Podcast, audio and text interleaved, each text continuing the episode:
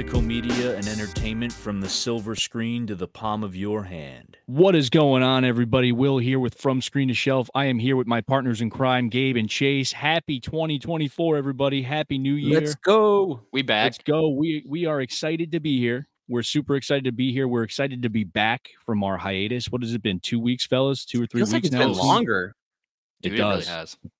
It does. We were all super busy around the holidays, but we were uh, fortunate to be able to crank out as much content uh, as we could um, over on the YouTube channel. But today's episode of our podcast, it is a special episode, a very special episode of From Screen to Shelf because it may be 2024, everybody, but the three of us are here to talk about our not only favorite theatrical films, or we should say streaming released, because I guess we can count streaming as technically theatrical. Yeah, whatever. now. However, it came out.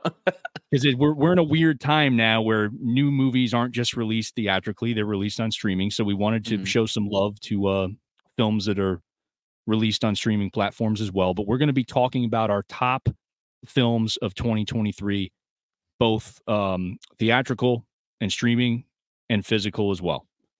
Now, Chase, I- I'm going to hand this over to you real quick just to give everybody, as far as our listeners, a breakdown of how we're going to do this because it's going to be structured somewhat differently in terms of how we're breaking everything down. So if you want to take it from there and just kind of just give the uh, give the listeners an idea of of how we're doing this.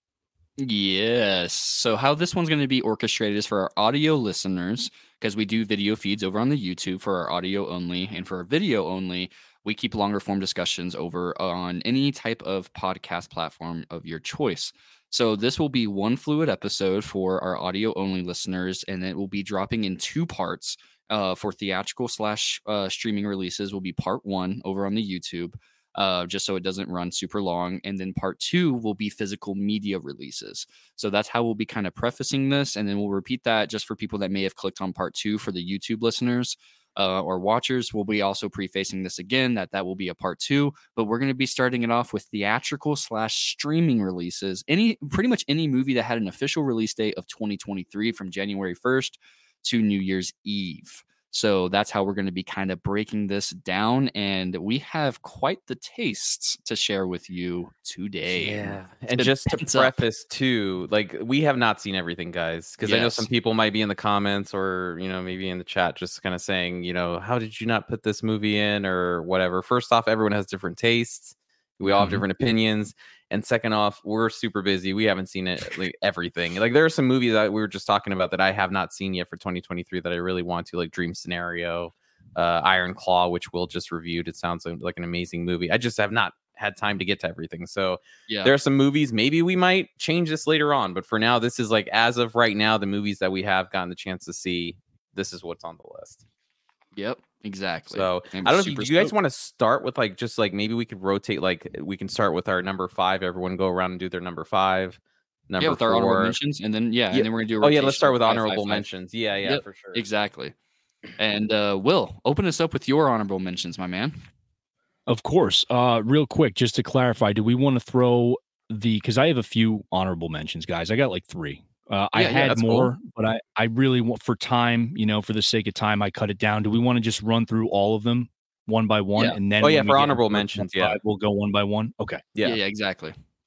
So, guys, this was hard. And, you know, we were talking about this before we went live. It was just a great year, not only for physical media, um, but for theatrical releases as well. I think we got a lot of movies in 2023. And we talked about this briefly. We've touched on it in some other episodes in terms of movies that, although they were big budget, seemed much more original. Uh, and, and we talked about how there's potentially like a, a turning tide with audiences wanting bigger budget releases to be more unique, right? Um, to have more of an identity. I, I felt like we got a lot of movies like that this year. Um, so th- this was hard. It was a hard list to kind of narrow down. And, you know, it started off, I had like 20 movies on here that I, you know, obviously some of which I'd seen in theaters and then some of which I'd seen months later after the fact. Uh, but I narrowed it down. I, I, I want to shout out uh, the first one's a documentary. So I don't believe this got a theatrical release. It was a streaming release, but it premiered on Apple TV.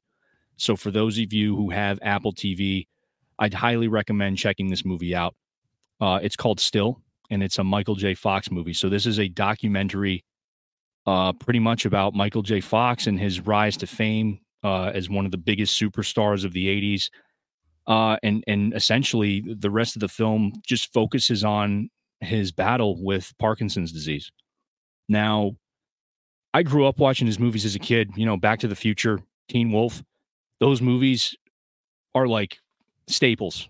You know, they're Yeah. they're they're on the the shelf upstairs uh, in the family room with the TV because every time we got people over, we got the uh, the nieces and nephews over. You know, uh, those are the movies that we we we show them. You know, and Michael J. Fox has been an inspiration for me personally.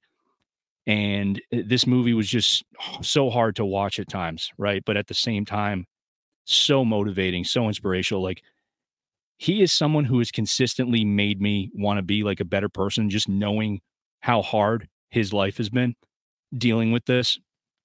Uh, and the fact that he was diagnosed, and I don't know if anybody knows this, they they touch on it in the documentary, and I didn't even know this, guys. He was diagnosed with Parkinson's at age 29.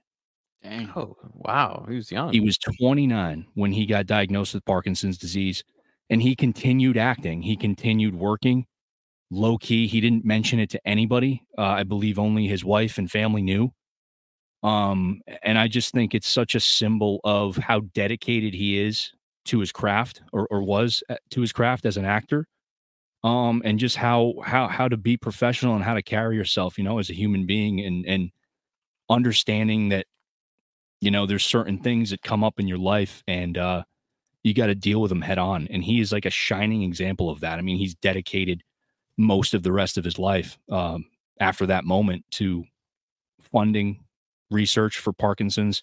And he's just been an icon and an inspiration for so many people. And if you're a fan of michael j. Fox if you grew up in the 80s or in the 90s uh, and have seen his movies and have been influenced by those films um, this is a really powerful movie. Uh, it didn't make my top five, but it's one of those movies I wanted to throw out there because I wanted to give you know kind of that documentary film genre some love, and uh, I Mhm. think they did a really fantastic job in allowing him to tell his story, just about his struggles with it and and how he's how he's dealt with it, and uh, it really is a, a really great snapshot of of what his life has been like.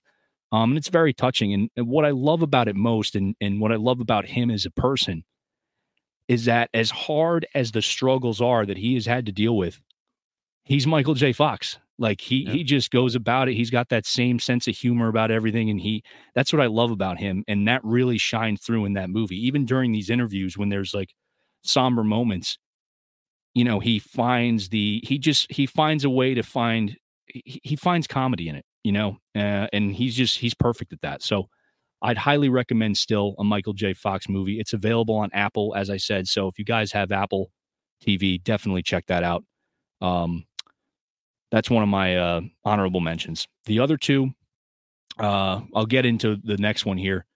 Now, this one's interesting because we've talked about superhero films. We've talked about whether or not superhero fatigue is a thing.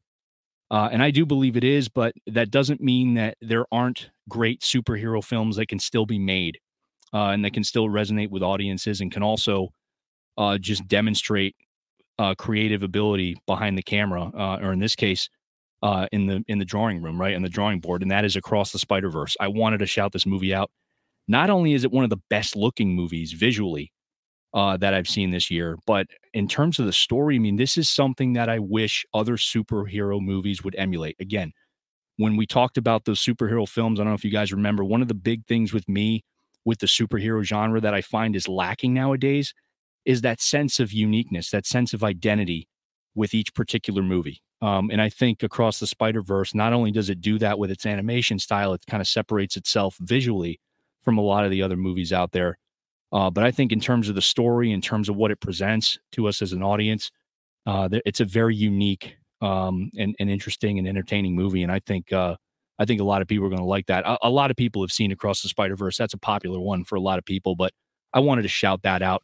Really enjoyed that for a superhero movie from somebody who doesn't watch superhero movies often. I'm not a superhero guy. I really enjoyed that movie. So that's another one on my honorable mentions list. Uh, and the last one, this was hard, guys. This was really hard because I really originally this was in my top five. Uh, it was number five. Okay. But as I was looking back throughout the year, especially going back to the beginning of the year, there are a couple films or one film in particular that popped up that I had forgotten about. And I said, shit, I gotta, I gotta move, uh, I gotta move this one down a spot, unfortunately, because the other one, it, it was, it came me, close. man. It- yeah, man. And, uh, but I, I gotta give it, I gotta give it its credit. And that is Killers of the Flower Moon, Martin Nice. Scorsese's, Mhm.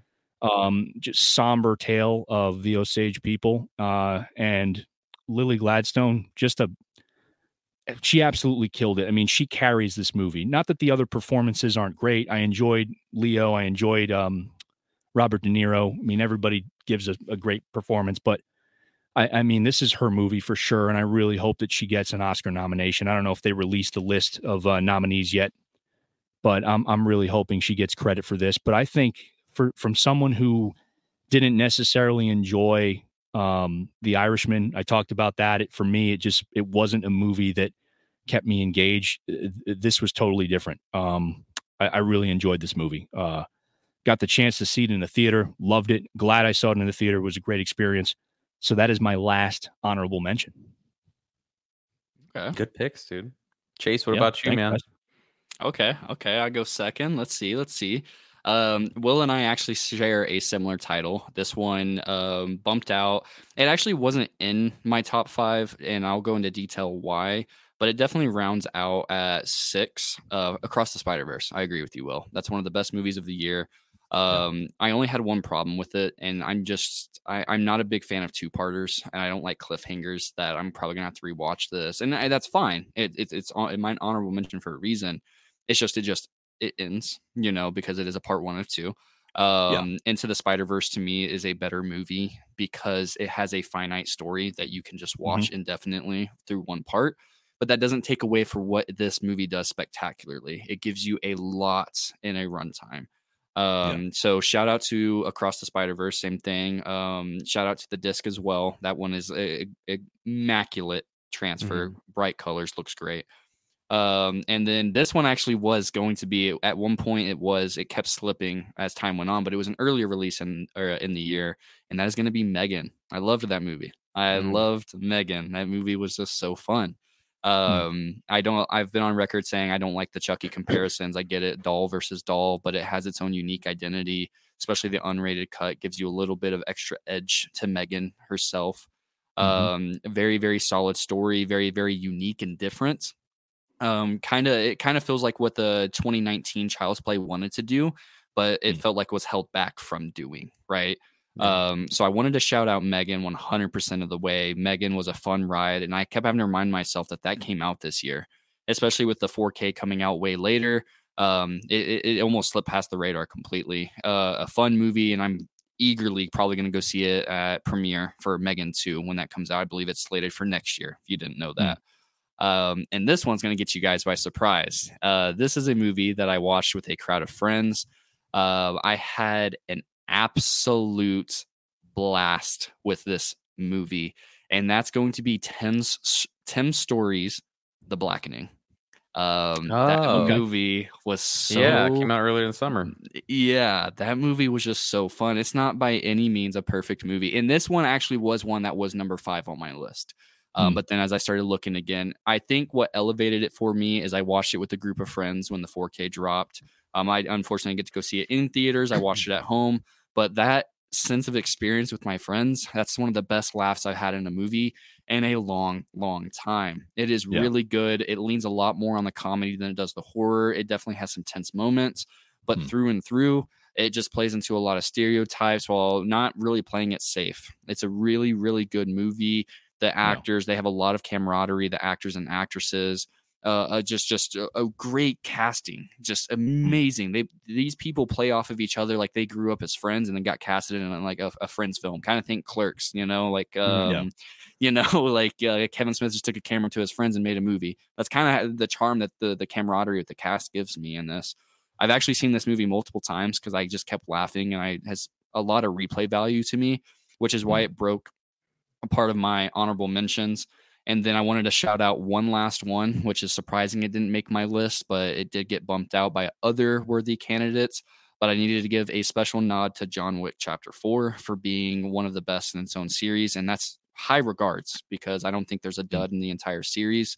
Um, mm. Fantastic movie where a long run time feels super tight somehow. You know, mm. Um, Keanu Reeves gives a hell of a, a, a hell of a performance along with Donnie Yen's character. Just everything about it. Special shout out to the action sequences, the practical uh, effects, everything, the choreography. A very great movie that again I forgot came out this year. It's been such a jam packed year. But shout out to that. Um, yeah, that's gonna round out my personal personal honorable mentions and gonna pass it off to Gabe Diggity Swag over there. Gabe Diggity Swag. All right, guys. Oh you yeah, guys we should mention some of them. guys that uh, we got Yeah. our names here too. We forgot to talk about that, but that's Yeah. more for the visual. Well, well uh, you know, it's, it's brand new. For We're new YouTube people for 2024. Yeah, We got Big Willie Styles, we got Chase Waggy Tail, and uh, Gabe Diggity Swag. So Yeah. uh, those are going to be our new 2024 names. Joking. I've decided to pursue a, a, a second grind as a rapper to uh, help fund my physical media habit. there Things you are go. getting rough out here on the East Coast. So I think you Gotta guys do hit a what you lot, a lot of them on like you hit the nail on the head with a lot of these already, like the honorable mention. So like I'm not going to go into them too much. Uh, one that stood out to me that I actually talked to Will. I think I talked to you about it uh, as well. Chase is the creator. Um, that Yeah. was one that came out this this year, man, with Gareth Edwards. Such an original movie, and it really resonated with me, man. It was such a powerful movie, and the effects, like for he shot this on, I think it was like a six thousand dollar camera. It was a Sony Yeah. FX3 or something like that, which is mind-boggling. It's just super inspirational to me, also kind of as an aspiring filmmaker. Like that's that's the stuff that I love seeing. You know, you like it didn't have a crazy budget, and the visual effects were freaking phenomenal. Um, just a great story, very like unique kind of take on the science fiction AI thing, and it and it's. I wish it kind of took off a little bit more. I know it kind of got. I, I think it kind of got like mixed response, but overall, I loved it. I thought it was a fantastic movie, and it was just super exciting to see something different, just some new content that wasn't just another IP in 2023. Um, Across the Spider Verse, I had that too as my honorable mention. You guys hit the nail on the head. It's just a freaking fantastic movie, and the only thing I want to say about it is, I think the reason it's so good is because it, it focuses so much on Miles, you know what I mean, and his kind of like journey, as opposed to what all these other superhero movies are doing, where it's like you know you get this crazy villain and you focus on the villain. Who's the villain? Who's the villain? The freaking villain in this movie is a polka dot dude. That it, it Mm. it's super silly, but it's it's like you know the the story lies with Miles and kind of his journey in terms of you know taking on the mantle of Spider Man. So, um, freaking fantastic movie. I loved it. Um, the other one I have here, I think this one is a Hulu exclusive, actually. Um, so it didn't come out. Okay. I, I think it came out theatrically for a little bit, but th- then it was on Hulu. So this one is um, Ben Affleck's Air. So it's the Michael Okay. Jordan uh, uh, movie with uh, uh, Matt Damon that stars. So uh, Ben Affleck and Matt Damon are in it. I'm a huge Michael Jordan fan, so like this was kind of like a given I had to see. But it's actually a really fantastic movie.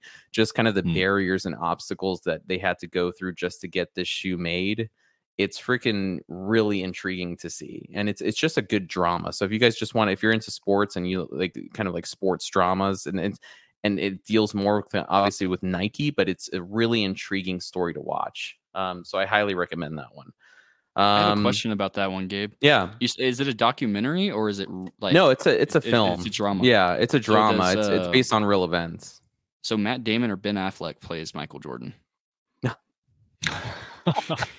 God. you know what? I got it let's check imdb here Oh. and and, and see because i don't remember. Um yeah but fantastic movie. It's it's a really Perfect. really if you guys haven't seen it highly recommend it.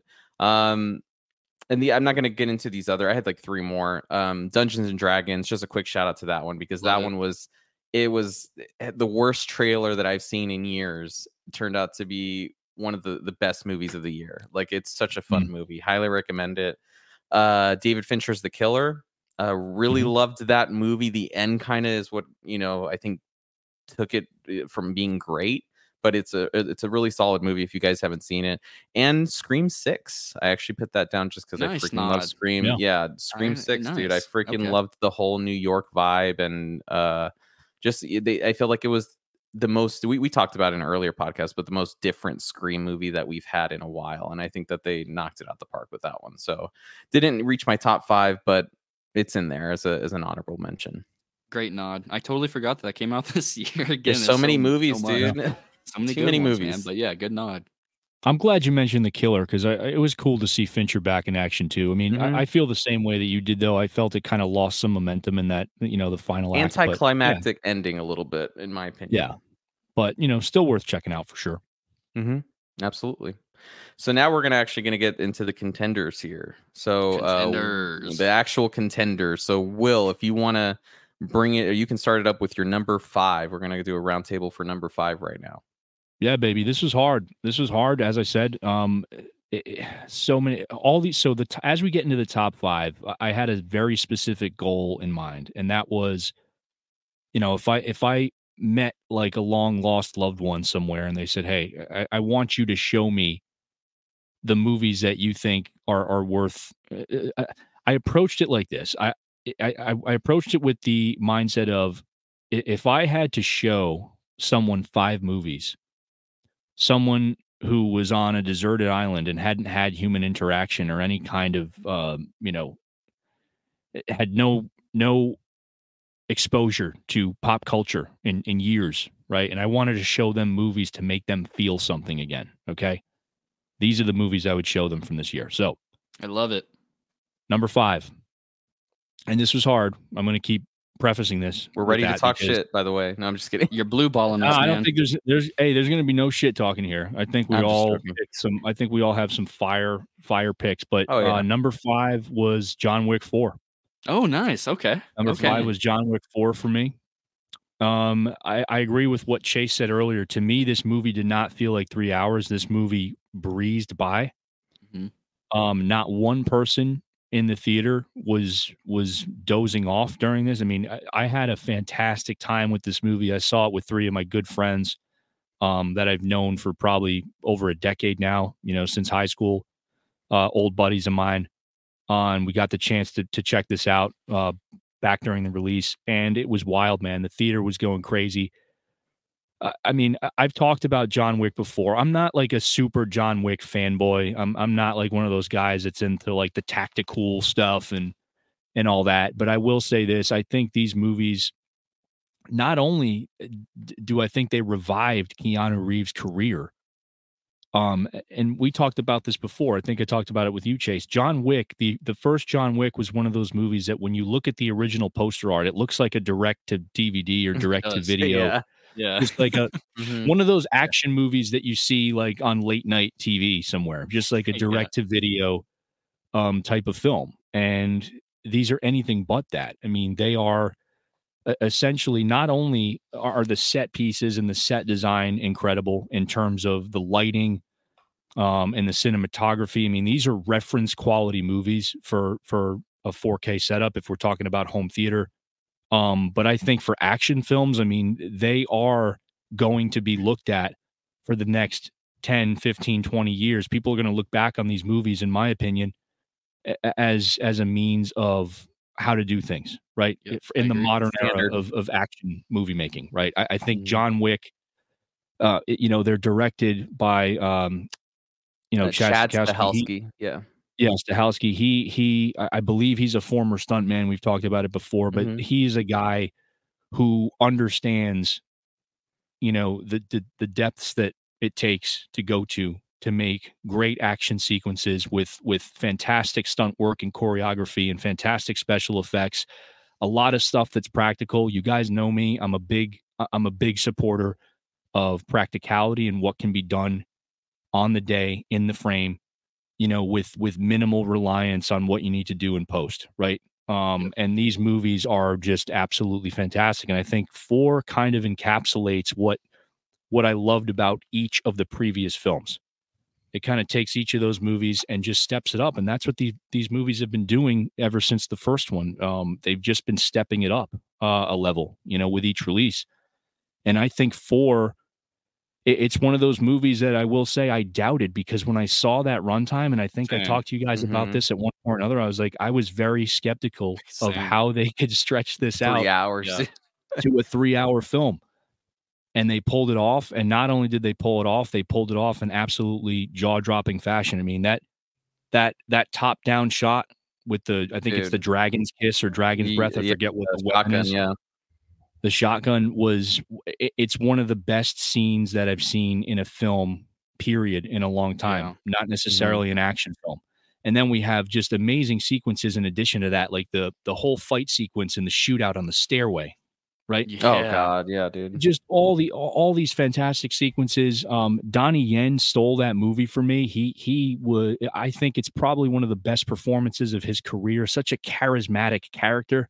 The unique things that he did with that character. I watched some of the behind the scenes on the 4K, uh, and just what he brought to the role. I think that movie was Donnie Yen's movie to shine. Right and.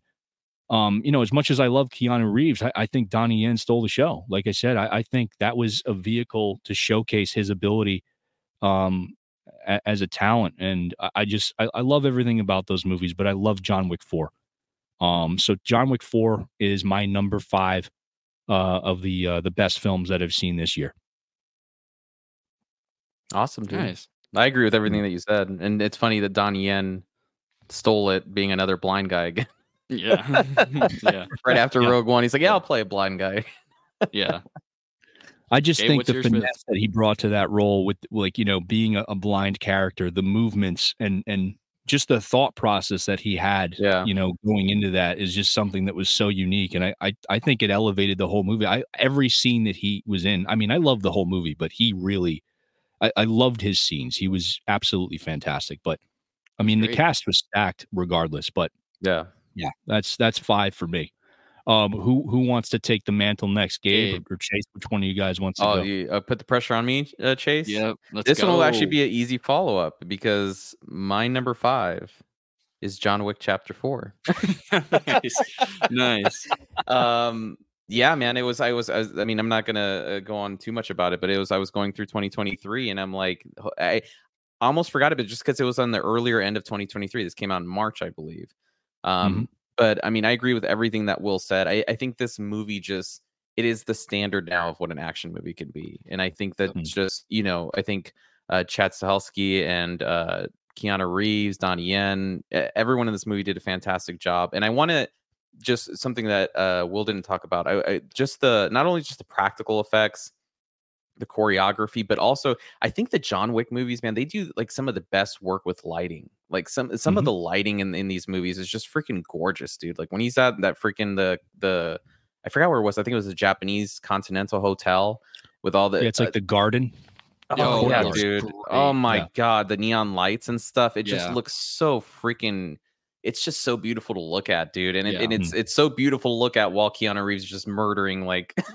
you know 200 people. The kill count in this movie is like beyond ridiculous. Like it, it just insane it, it's unfathomable. It doesn't make any sense. But literally, I think that this is probably the epitome of what an action movie can be, and they just killed it with this movie. And like what you guys said, the runtime three hours. It feels like two hours just because Mm. how well Yeah. paced it is. So um i hope that, uh, personally i i hope they don't do a chapter five i think this is a perfect way to kind of end the series personally um i think they ended it on a high note and they should be proud of themselves and they did a freaking fantastic job and this yeah john wick chapter four is definitely my number five freaking fantastic movie Oh yeah. Not, and I Oh, feel yeah. shamed putting in my honorable mentions. yeah when you, I i was like man you put that that in your five now. honorable mentions get out of here chase no, I mean it, it was great, man. Like Mhm. uh, uh, Will, you said it perfectly. Like um, the way that that one shot with the dragon's breath from the top down view reminds me of a, a video game called Hotline Miami. Dude, Yeah, i love hotline miami yep love it You know, that was the first thing that went through my head whenever I saw that. I was Yeah, like, beautiful, beautiful. They actually got the idea. It wasn't from Hotline Miami, but I think it was another game. I saw an interview with Keanu Reeves and Chad Stahelski. They were talking. It was like another top-down game like that. Oh, really? Uh, yeah, that's actually where they got the inspiration from. And I think it was an interview with IGN. They're like, "Have you guys seen uh, Hotline Miami?" They're like, "No."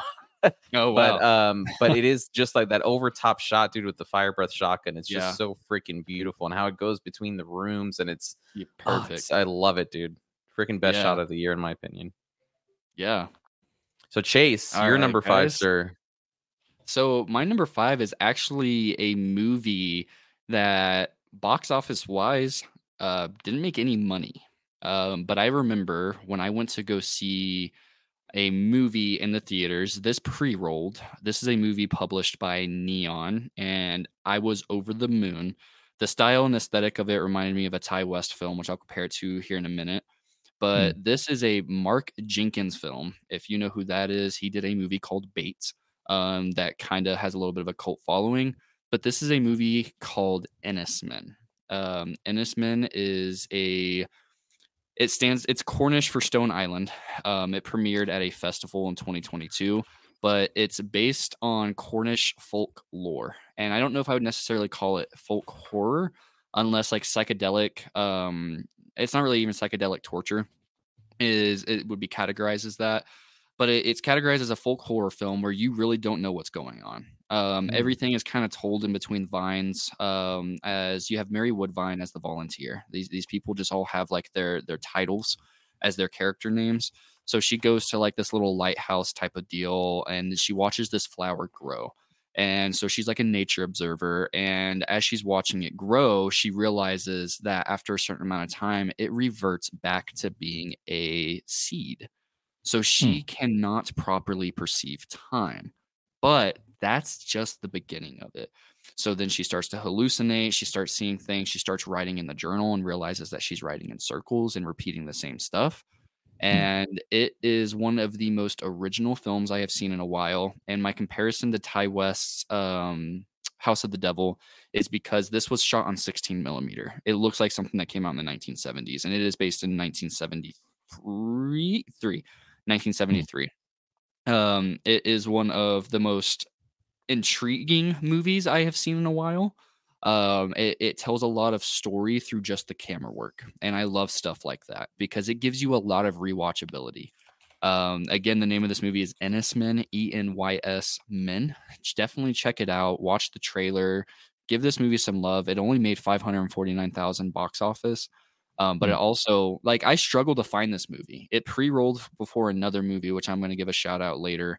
Um, and I wanted to go see it day one, but none of the theaters in any area of where I live showed it. So I think it just had a limited theatrical release. Um, hopefully it made some money, but Enys Men, shout out Enys Men, Mark Jenkin. I'm excited for what this director does next. This was a very, very, very, very indie film. Um, you guys definitely will probably love it. It looks, it, it literally, it looks amazing. The story is great. I know some people are kind of tired of those Joker style movies where like everything you see you can't necessarily believe, right? Yeah. But I, I still get joy in those. There's there's times it's done right, and there's times that it, it just gets overbearing, right? But yeah, shout out Enys Men, fantastic movie. Give it a stream. It's up on Apple TV, not like with a subscription, but you can rent it on Apple TV, any streaming service. I'm pretty sure that allows you to rent. You can find this movie. Um, that's how I eventually got a hold of it since I couldn't go watch it theatrically. Um, I just bought it and yeah, love that movie. Uh, it's been living in my head ever since I saw it, and that was way back. I think it dropped on streaming around June or May, um, for rent. So I remember the trailer for it. I saw it. I Yeah, I don't was remember what movie it was. I just I looked it up right now, and I, I remember that trailer. Yep, it's really good with like the people that are standing on the on the rocks and like the cultists Mhm. and stuff. And when like you that, said 16 millimeter, that's when I remembered that I was like, oh yeah, it's that movie. Yeah, because whenever after I went and saw the movie um that it pre-rolled for, I was sharing it in the in the server for a while. Uh, I was like, Mhm. you guys need to go watch this. This movie looks really, really good, and it definitely didn't disappoint. That's why it breaks into my top five. It's, it's a Nice. good pick, dude. Yeah, Solid. I, pick. wa- I had to throw something out there that probably a lot of people would be like, okay, you know. So I, I had to throw out that that out there because Educate us, Chase. Yeah, it's a great movie. Definitely a great one. So that gives us our we- we'll we'll, we'll say tin foil for our, our, our fifth picks. Not quite bronze, silver, or gold. They get the tin foil. So now we'll There go ahead go. and break into our fourth picks, and they're gonna get a lump of steel, I guess. Big lump Willie. Styles. Yeah, man. Well, for number four, I'm I'm going big. I'm going I'm going nuclear. Um, Okay. Well, no, I shouldn't Oh. say nuclear. I should. I don't know if I should You say give away? nuclear, but you want me to give it away? No, I thought you just gave it away. Oh, well, I'll name some other films that the director's done just to give people an idea of who we're dealing with here. Okay, I'm follow gonna it. start getting excited. Okay, Insomnia. Does that ring a bell? What about okay? Let's let's what about okay? What about the let's go. a My little- man. Let's, let's go I'm a little more present. sure. Dunkirk. You're still not sure? You want me to I'm keep blind. going, Chase? I'm Yeah. blind. Keep going. You're talking to the guy who still hasn't seen Inception and and Tenet, by the way. Where's it? Are we kicking him out now, or are we waiting? Uh, I'll give He's him 10 more waiting. seconds. Oh, he's waiting. Batman Begins, The Dark Knight, Tenet. That's right. Uh, The one, the Gabe only. knows. Chase, come on, you you got to know. No, I, I got my you. fourth my fourth pick guys and I, I i mean this movie again i, I want to preface this too all these movies are fantastic you know it's hard to really put one over the other but with me and, and i'll i'll touch more on this as i get uh closer to my number one pick i'm going in order of how i was affected by these movies and number four is oppenheimer I can't deny like like I'm not the biggest Christopher Nolan fan and I've said this before. I I respect Christopher Nolan immensely for his approach to filmmaking. But I, I he's one of those things where I feel like he gets a lot of hate, right, from people um for no reason just because uh, you know, the Nolanites so to speak.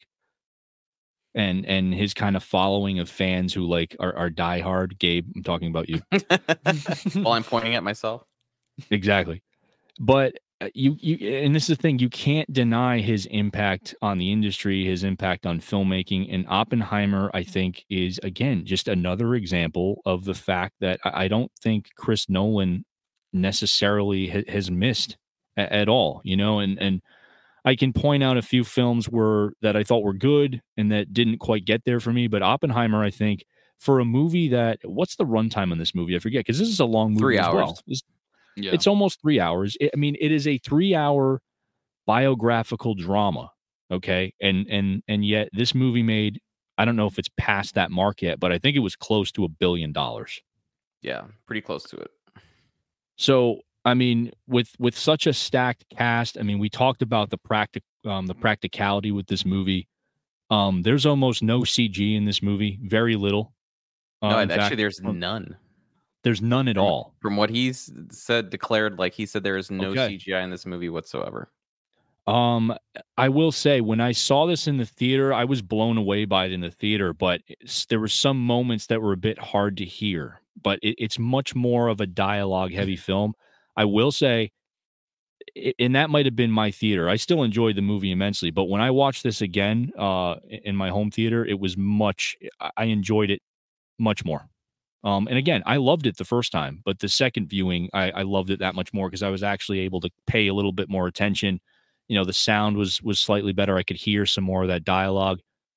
Um but yeah i mean i i don't know what else to say about this movie that we haven't already said or that hasn't already been said. I mean this is going to be probably uh, on a lot of people's top 10 lists or top 5 lists i'm sure um it's just a fantastic movie. I think um cillian murphy gives a fantastic performance. A- again any anybody like i mentioned lily gladstone we're going to mention some some other actors as we we go you know through our lists here.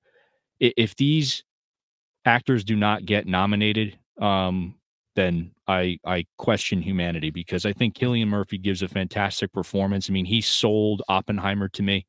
Um he embodied everything about you know the man that oppenheimer is um and i just think this is I think this is possibly nolan's one of his best works um to date and i really love dunkirk i think dunkirk is a movie um, that a lot of people tend to not like as much, but I, I think Dunkirk is fantastic. I, I saw Dunkirk and said, okay, Nolan is really like going beyond um, what I envisioned in, in terms of how he um, how he's growing as a filmmaker and maturing as a filmmaker. And I think that Oppenheimer is is frankly um, his magnum opus. So uh, and I'll you know I will go to my grave with that because I think that this is it, it's it's probably the best thing that he's done uh, in my opinion to date.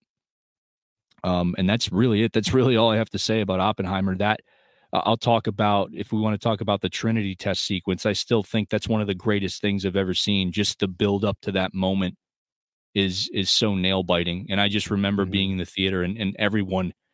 It's one of those moments where everyone was silent, but you could feel you could feel how tense everybody was. It was, and like you know those are the things i'm going to come uh, keep coming back to as we as we move up or as i move up my list it's it's movies that really made me feel something you know Mhm. watching them like wow this is uh, like i'm experiencing something amazing here right um and uh yeah it, it's uh oppenheimer's number four and it's a movie that i am happy to have seen in the theater um i've seen it like three times now and obviously own the 4k So it's one that I'm going to be watching, hopefully yearly. You know, we'll see. We'll see how it goes. But yeah, I, I mean, I'm I'm happy to own it. I think it's one of the best movies of 2023, and it's number four on my list.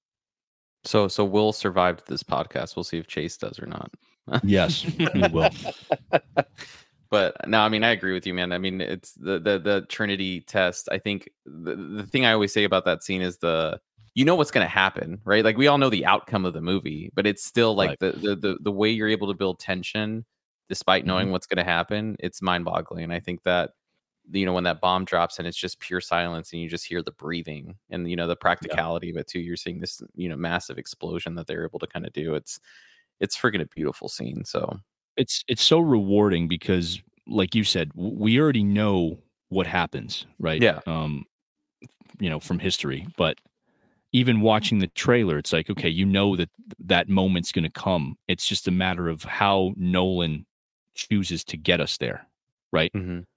um and that's what's so amazing about it is that you know you think you know how he's going to do it based on you know his previous films and and his aesthetic and and how he how he builds scenes with music and and he has those amazing sequences in his movies and we've seen all that and we we kind of you know using his cinematic language you try to decode how he's going to how he's going to approach this subject matter and it's still mind-blowing so yeah. you know never ceases to amaze me Good pick, brother. Good pick. thank you brother Um, number four. We're on number four, right? yeah, Yeah, Oppenheimer's number your four. fourth right as well. Yeah, of course. No, screw it's you. four three two um, number four for me is one I actually did a review on the podcast for. Um, it is Bradley Cooper's Maestro. nice. Okay. Okay. Um, that movie, I will say, I think it probably has the best performances that I've seen all year from any movie. Nice. So it's not my number one, but if I had to like just from performances alone, I think Bradley Cooper and Carey Mulligan probably deliver the best performances of the year. And I think that they have a very high chance of winning Oscars, 100%. Um it's dude Bradley Cooper's just he's he's starting to get up there. I think with you know He's after a Star is Born, yeah, he's he's just a talent, dude. He he directed, he uh co-wrote the screenplay and starred in this movie. And he is just like a force to be reckoned with now. And I think that he's making a name for himself. And this movie, it's it's this, you know, it's just a beautiful analysis of a relationship. It's not really a biopic, you know what I mean? It doesn't go through his whole life. It really just focuses on uh Bernstein's relationship with his wife. And it's and it's so just intriguing to see just whether they met from a young age and how their relationship kind of develops over time. And it's um just a lot of emotional moments in that movie, dude, that, that kind of stick with me. Um, Mm. I I I didn't I, I was excited to see it. I didn't think it'd be in my top five whatsoever, but walking out, I can just see Bradley Cooper's craft kind of developing. How he uses black and white, how he frames like the cinematography of some of these scenes are freaking gorgeous to look at, and the performances that he's able to get um, in his movie. He he knows what he's doing.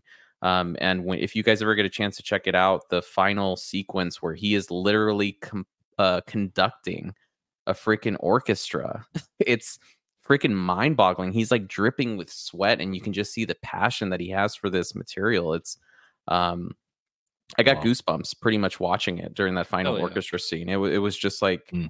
I'd never seen something like just so freaking, um, so, someone's just so passionate about a project. Um, and it's it's a shame that I mean it's a Netflix ex- exclusive. I think it was only in cinemas for like maybe like a few weeks, and then it hit Netflix. Um, Mm. But it's you know just uh, the his use of black and white, his use of he shoots on film. Cha- he's changing the aspect ratio kind of throughout the movie, and it's kind of all you know thematically themed. I'm like, dude, this guy knows what he's doing, and I'm it just makes me even more excited to see where his career's going and wh- what he's going to do next. Um, so Mm. Highly recommend it if you guys haven't seen it. Um, it's on Netflix streaming right now, so you could watch it for free. It's it's freaking a fantastic freaking movie. And if he doesn't win, and you guys know I love Oppenheimer, I I would even argue I think he might have beat Cillian Murphy for the Oscar. Damn. Um, okay. And even uh, Carey Mulligan, who's a fantastic actress. I've seen her in a few movies. She's in Promising Young Woman. I think is the probably the one that she's most popular with. Um, I, I think she she also Lily Gladstone. I think she might be able to beat Lily Gladstone. Um, just fantastic performances. So highly recommend it. Bradley Cooper's Maestro is my number four. Oh yeah, yeah. I I remember watching your review, and you you made me want to go see it. So I definitely need to check it out. Haven't yet, but need to check it out because it sounds like very very very strong. Kind of the way you describe it reminds me of Tar from last year, like the way that that was talked about. Yeah, that know one was like mean? really like a more. I think Tar was more of a same kind of. You know, obviously it's about like a conductor, but like Tar is Yeah. definitely more of a. It's kind of like a stressful anxiety, Oh, is it like Oh, okay. dreadful like movie. Like it's it's it's. Yeah. A, I mean, Cate Blanchett kills in that movie. Um, Yeah. it's uh more anxiety provoking and more Yeah. dread. This one is kind of more just like I said, kind of like a, an analysis of a relationship. Okay. Um, so there's moments of like hope. There's you know really bad moments that happen. I think at the end you really get this kind of you know beautiful you know bow that's you know tied up. But it's um you know they they they went through a lot of crap together. Um, it's based off of a true story. I, I don't know a lot about uh, Bernstein's past, but um, eh, Bradley Cooper knocked it out of the park. Freaking incredible movie, and uh, I think uh, produced by Steven Spielberg and Martin Scorsese. So they were there to kind of help Bradley Cooper through the whole process. Hell yeah. What about you, Chase? Number four, man. So this one I gauged, you know, my number five pick was definitely something re- relatively unknown. Um, number four, I put in there as a gauge for uh how much fun and how surprised I was by this. This is uh gave it major honorable mentions list, but Dungeons and Dragons. Uh, I- I- Oh, I wow, it made the top in five, my dude? Top five. It actually went went top five. Damn. I, Hell yeah! I rewatched it after we had talked about it, and I just have so much fun with it. It, it really fun. was. it's just like it's not like one of the greatest movies you'll ever see, but it- it-. I, I've said on here before that comedy is genuinely one of the hardest things to do because if you Mhm. don't laugh, you walk out Mhm. pissed off. If you don't Yeah. even remotely have a good story or something, nothing redeemable about it, this thing strikes every single chord. Um, you'll you'll you'll laugh in the first five minutes. Yeah, Oh, it- yeah. like the the story, the the whole breakout scene, just it gets me every single time. I don't get numb to it. The rewatchability, I've seen it a couple of Oh. times now at this point. Uh, shout out to the disc for that as well. It's a great quality um, 4K disc as well. It just it's super super super super fun. I had an amazing time with it. Um, whenever it comes to Dungeons and Dragons, like it actually the camaraderie isn't as strong as like what I was saying with something like The Blackening, right? Like that has a great cast. You know, they're all playing off each other. I, Mhm. I, I do think that some of the casting decisions felt a little bit weird, like um, Yeah. Chris Pine's love interest. You, you know who I'm talking about? I forget who plays her. Uh, yeah, I, I don't. I forget the actress's name, but yeah, because I've seen it now and I don't remember her name. Yeah, Yeah, like, that she- seemed a little off. Yeah, like she's a great actress. It's just the Yeah. chemistry. You know what I mean? That's Yeah. probably the biggest complaint I had about it. But otherwise, every single thing about it was super, super fun. Like it Mhm. really, really was. Hmm. Um, have no complaints about it other than that. It'll make you giggle from front to back. Um, I think this is a movie that will hit cult status in 30 years. I really do think so. Um, I think this will be that movie. You know what I mean? Like there's some movies Hmm. after a time wears out and stuff like that. I know it has strong word of mouth as well. Like the word of mouth for this movie is extremely strong. And I think Right. that's essentially what brings it up there because, like Gabe had said about his honorable mention, the trailer was bad, like laughably bad. And Yeah. th- that wasn't even their worst decision, was the trailer. Their worst decision was to open up a week before Mario. Yeah. That was their worst decision. Oh decision. yeah, I remember. Right? It was. Yeah. I Mario think it would have done better as a summer flick. I really Mhm. do. But I mean, you had Um, uh, Barbie and Oppenheimer coming out in July too. I get that. interesting. but what Yeah, about June? a lot going on. You know, I June think was uh, relatively Mission dry. Impossible came out in June, didn't it? Yeah, Mission Yeah. Impossible Yeah. was June. That's true, but you can't beat Super Mario. That thing did 1.3 billion, man. Yeah, dude. It's. It, I think it just came out at the wrong time. Like it Yeah. really did. But yeah, it's like I was saying, I think I think in 30, 40 years, if we don't get a sequel, this will be one of those movies that people really wish got one. Um, if you Mhm. haven't seen it yet, it's a really Okay. strong performance by everybody involved. It's it's just great. I cannot um it's not a 10 out of 10 masterpiece, but it's definitely a really, really, really strong movie. If you want a great time, you're gonna have a great laugh. The the characters are great in it. Um, strong recommendation, and I really, really do hope that they do at least a second one. um, with the Yeah, same hope so. cast. Yeah, the the chemistry with everybody, but like his love interest was relatively strong. I just think it was a Mm-hmm. little bit of a like she played her role well. I Mhm. just don't think the chemistry between Chris Pine and Michelle her- Rodriguez. Yeah. was that was that Michelle? Okay, that was Yeah. Michelle Rodriguez. I just don't think they had the best chemistry. You know Oh, what I mean? blanked out Yeah, name. fair enough. Yeah. I, thi- I think it was just. I, I think it's just kind of. Everyone had a fun time. You could tell everyone was just having a blast. Everybody's doing having it. a blast. Yeah. Everybody. Even the bird that has like five minutes of screen time had Yeah. a blast. You know what I mean? Uh, so yeah, that's gonna get my award of steel for fourth place. That's awesome, dude. Lump of yeah, steel. I, I had I had uh yeah the lump of steel. I had to give it a shout out, man. Um, I have to give Yeah. it its five minutes of fame out there. Just I know it has, like I said, I Yeah. know it has strong word of mouth, but I I need to I need more people to see it. It needs to. Yes. It's gonna hit cult status, man. It really is. If it doesn't get a sequel in thirty years, that'll be one of those movies that people will be like, "Have you ever seen Dungeons and Dragons?" Nah, okay, we'll go watch it. You know what Yeah. I mean? Yeah. Because it's just a good time. It really is funny. And what you pointed out, the, the word of trailer mouth. was.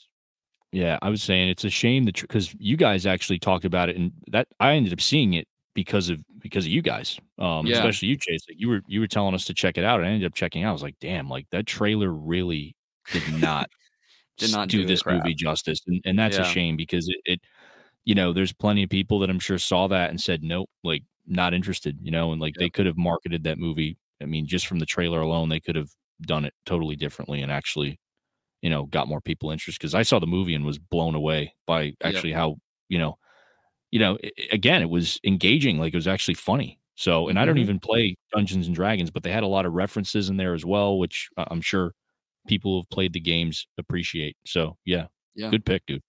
Yeah. Thank you. Power of word of mouth, man. Yeah. Mhm. Now we're going to bronze. Now we're actually Now on we're our top bronze. three. Exciting, Oh, man. man. Exciting. I'm Bronze, excited to see what Will's top three is because I know he's been putting so much thought into it, and they've been different for each one. So I'm excited. My- My top three are probably the most, I mean, emotional movies I think I've seen um, in a long time. And I'll, I mean, we'll, we'll get right into three. Uh, this is a movie that I believe is a directorial debut, uh, and that is Celine Song's Past Lives, which I is wanted to a see that this year, man. yeah. Th- so I, I was actually not. I mean, this movie was not on my radar. This is an A24 film, which I was unaware of. Um, but a couple people from the community recommended this. Um, Nice. I think uh, Craig. Shout out to Craig. Um, and someone else uh, from the from the community mentioned this movie. Uh, and I said, okay, like if if Craig really enjoyed it, I'm gonna check it out because him and I have similar taste. Um, and I uh, I think it was available on I forget where I watched it. I want to say it was it might have been either through Amazon or like Google Play. I forget where it's available. Um, but it's Celine Song's directorial debut. She, she also wrote the movie. Now, I believe she's done some writing work before. She has some writing credits to her name. Um, but for someone's directorial debut, I mean, dude, this movie, this movie just got me. I mean, it it gutted me. And I'm I'm someone who like I don't watch romantic comedies. I'm not really into like romance films or, or romance dramas. Uh, but I gotta say, man, I mean the the subtlety in which and the grace that she approaches the the characters and the and the presentation of the story in this film. It's a story about two people um in Korea. I should shout out to Greta Lee, by the way, and I think his name is T.O.U., the other actor. Uh, and then John Magaro. I'm trying to remember what else I've seen him in. He plays um, Greta Lee's husband in the movie, who she meets once she moves to America. Um, but essentially, they grow up in South Korea. They're they're childhood friends who have a very close, intimate relationship. Uh, and when she and her family emigrate to America, you know, she kind of leaves that life behind. Um, and and that's really what this movie is about. And and I think her name is Nora in the film. That's Greta Lee's character. Um, and Tou plays, I think it's Haesung or or Haesung or something like that. Um, and he ends up, they end up reconnecting years later, and that that love is is rekindled uh, upon reconnecting. Um, but but this movie, most importantly, it's a movie about, you know, living in the past versus moving forward and and choosing, you know, what's practical in life. And it's a film about destiny. It's a film about closure, um, and saying goodbye to to you know past relationships, hence the title "Past Lives." But it's so beautifully done, and and the ending. uh, There's this tracking shot uh, where you know Nora's character, and I don't really want to necessarily get into spoilers here, but Greta Lee's character Nora, she she says her final goodbye. Um, and that tracking shot is one of the most beautiful things I think I've ever seen in a movie in a long time because of because of the build up to that moment. Uh, and it's so well done, and it, I I completely broke down like like a baby. So I'm just gonna say that right now. This movie definitely hit me hard. So if you guys are interested in this, I would definitely check this out. Highly recommended. I mean, A24, they they seem to do no wrong. So um they've produced this. And there's some really great um just uh just a position shots in this film that I think were fantastically done. And I think the character work in this movie was it was just against the stereotype of what I'm used to seeing in these kinds of movies. Romance dramas and like romantic comedies. Um the ending is very non-conventional it's very different than what you're used to seeing in again the traditional hollywood you know romance film um but it handles it so well and the character work is incredible like john magaro's character he plays as i said greta lee's husband in the film he is like his, his character they handle his character so well because if this was a standard traditional hollywood film the husband would be the guy that you want to hate right? Because the way they set it up, it's like, okay, well, now her childhood love interest is coming to America to visit her, and and the evil husband that she's currently with is going to get in the way of that, of rekindling that childhood flame. But they actually treat his character so well, you actually end up having a lot of empathy for the husband as well, which completely took me by surprise. I did not expect this movie um to to do what it did with these characters and it was just really refreshing. So yeah, Past Lives is my number three pick, folks. Very emotional movie. Um, and I'm looking forward to seeing what else Celine Song does because I mean, apparently she she wrote this based on personal experience, which is fantastic. So the fact that she got to tell this story with you know more of a personal connection to her own life, I mean, is is amazing. Um, but it's a fantastic film. So that's my number three pick. Past Lives. That's a good one. I, I, I'm I'm kind of uh peeved I didn't get to see that this year because that's definitely one I that's been on my list that I want to see for sure. It's gotten nothing but like great reception uh, critically and just from audiences in general. So I'm Mhm. glad that that was on your top five, man. Yeah, and I'm, I'm again shout out to Craig. I appreciate him, and I I- and I'm so sorry, but I forget who else was mentioning it. But um, thanks to them, I got to check it out and and experience it, and I'm I'm I'm glad that I did. You know, I took the chance. I was like, let me see what this is about. Um, and yeah, it instantly in my top five. So yeah, past lives, check it out, guys. Good pick, man. All right, Gabe, Oh, you're up next, me? brother. Holy crap, man. Number three. Uh, number three. This is one that I think we were all super hyped about this year. Um, that kind of took us by surprise. This Hmm. one is uh, a movie that I was excited to see, but I walked out even more excited after I came out of it. Um, it is Godzilla minus one Nice. Which- okay. may make some of your list. I don't know if it did, but um, yeah, man, we've talked about this movie so much. I mean, we had like an hour and a half podcast about it, but I mean, it, it's just Yeah. still, it, it, you know, I'm not going to repeat everything that we've said, but it's a solid monster movie with a great human story to it, and it's something that's just impeccably well done. You know what I mean? I think it went back to the the roots of Godzilla, but also just kind of added this very human story to it. And I think people responded to it. And um, it's something I'm excited to see again. I hope it gets some kind of, you know, 4K release. I'm not sure if it will or not, but um, I hope it does. Um, it's, it's, it's just been ever since I've seen it, it's been in my top five. Like it has Mm. not moved at all whatsoever. I've maybe shuffled it around in my top five, but it stayed in my top five. Um, every i mean every a lot of people have seen it. I'm not going to beat a, a, a dead horse here with it but it, it's a fantastic movie. I'm excited for the follow-up if they do it. Um just a freaking fantastic mos- monster flick with a good story and i and i hope that they follow it up with something similar. So godzilla minus one that is my number three pick. Admirable. I thought I would honestly rank second, but now you got me curious for what your second pick is. So Yeah, same here. yeah, Same here. yeah, I really thought it was going to be your second pick. So now I, I'm eagerly awaiting to hear what your second pick is and what gets your silver.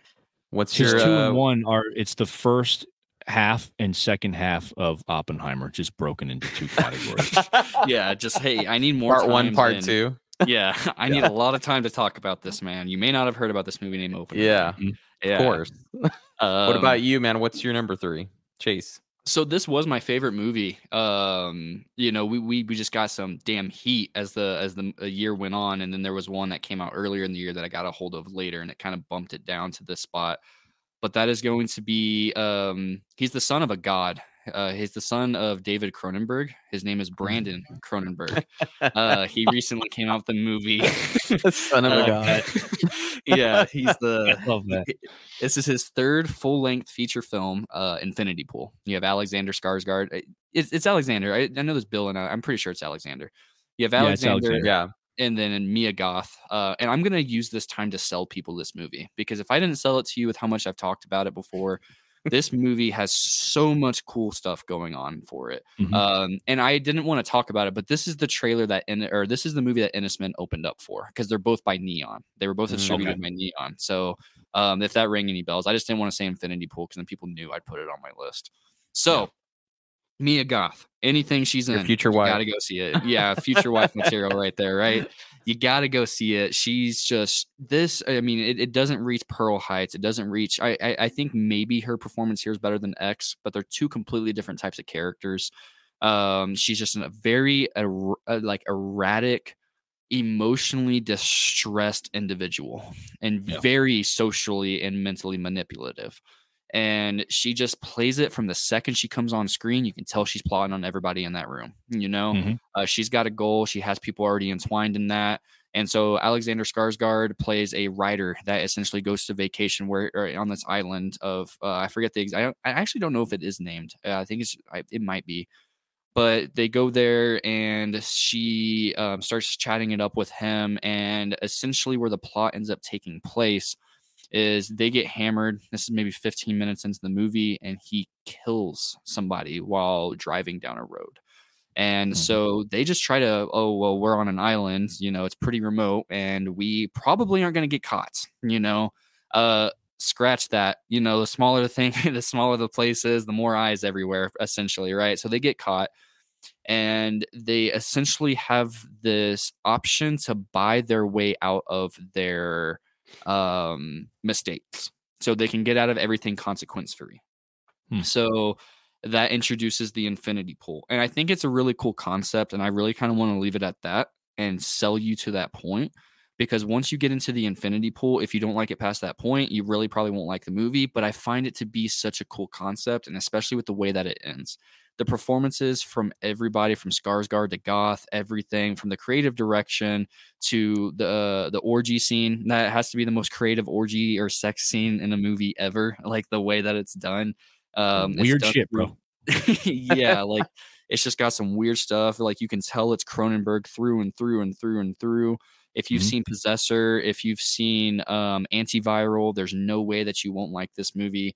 I think Brandon Cronenberg should be on everybody's radar. Uh, I wouldn't even say up and coming because you already have so much expectation coming into this world and choosing to be a filmmaker from the son of somebody like David Cronenberg. And for the fact for him to be able to come out, have his own style, have his own identity while still feeling in lineage with Cronenberg, is just absolutely something special. Um, Huge shout out. Uh, and then I will shout out the the 4K. There is an uncut version out there. It doesn't add too much. However, you decide to watch this, um, whether you go rated or uncut, the uncut doesn't add much. I'll just put it out there. If you only have access to the rated version, go for it. You don't need to buy the 4K for just the uncut uh, variation. It adds some very minor scenes that honestly, I was clamoring for the uncut version. Once I got it, I was like, wow, it's almost damn near no different. Yeah. Um, It adds some frames damn near, uh, and then a little bit more of an explicit scene. But yeah, um, I'm looking forward to whatever Cronenberg is doing next from either either uh, person. So shout out Infinity Pool. That was my favorite movie up until about summer as I started watching more and more and more and more. Megan was some competition with it, but that Megan's good, but it's not a top five. You know what I mean? It's not like a top five Yeah. worthy. Um, but Infinity Pool gets my uh, I don't have an actual statue, but my my bronze. Bronze, your bronze Yeah, place. I think Infinity Pool is his best film. I agree. There's some people Personally that genuinely think Possessor, and I can I can understand on a story level. Possessor, I will give that is better on a story level, but Yeah. with uh, showcase, practical, um, Possessor just has a a story you can relate to. I don't think Right. you can necessarily relate to the story of Infinity Pool unless you're super rich, and even then, you're probably not watching Infinity Pool. you know what I mean? But no, I agree. Uh, some people will argue that Possessor is better. Some people did not like Infinity Pool. Um, if you didn't, I would recommend giving it a second watch. I, I, I think maybe um, it's one of those movies that can grow on you with more. Uh, Mia Goth, man, just she just I just don't know how more people don't know about her. You know, I know within our community a lot of people know, but you know, to be she's not quite a list yet. Um, Yeah. but she when she gets there and people get a hold of her past filmography like this, X Pearl, um, A Cure for Wellness, uh, Marrowbone, and stuff like that, is there's just no way. Um, Nymphomaniac, she was in a Lars von Trier film. Um, shout out that that's a fantastic movie too. But yeah, Infinity Pool, which is going to lead us into Silver Number two. number, Number two. two. Dose, dose, Number dose. two, dude. Big Willie. I'm Willie. excited to see what yours is. Will Yeah, man. Well, my number two is a movie uh, I saw late in the game, but I'm glad I did, and uh, I- I'll just come out and say it. I recently did a review for this movie, and it's it's still heavy, heavily weighing on me, I should say. Um, you know, in my mind and in my heart, uh, and that is the Iron Claw, which is again Nice. a, another another A24 production. Um, really great cast in this movie. It's about the Von Erich brothers uh, and their kind of their rise to fame uh, and their downfall, you know, throughout the 80s and into the 90s. Um, a- and, it, it it focuses a lot uh, on that aspect of it, you know, the spectacle of wrestling at the time and what it was like, you know, with them, you know, wrestling in Texas uh, with the local promotion or the the Texas based promotion. I think it was the NWA at the time, and then it mentions uh, their foray into the WCCW uh, and all that. Uh, but it, it it focuses also on the sheer tragedy um, that that family has dealt with behind the scenes. I mean, I, I don't. I honestly think that they're they have to be one of, if not the most, just the most infamous family in wrestling. Um, if in in terms of what they've dealt with.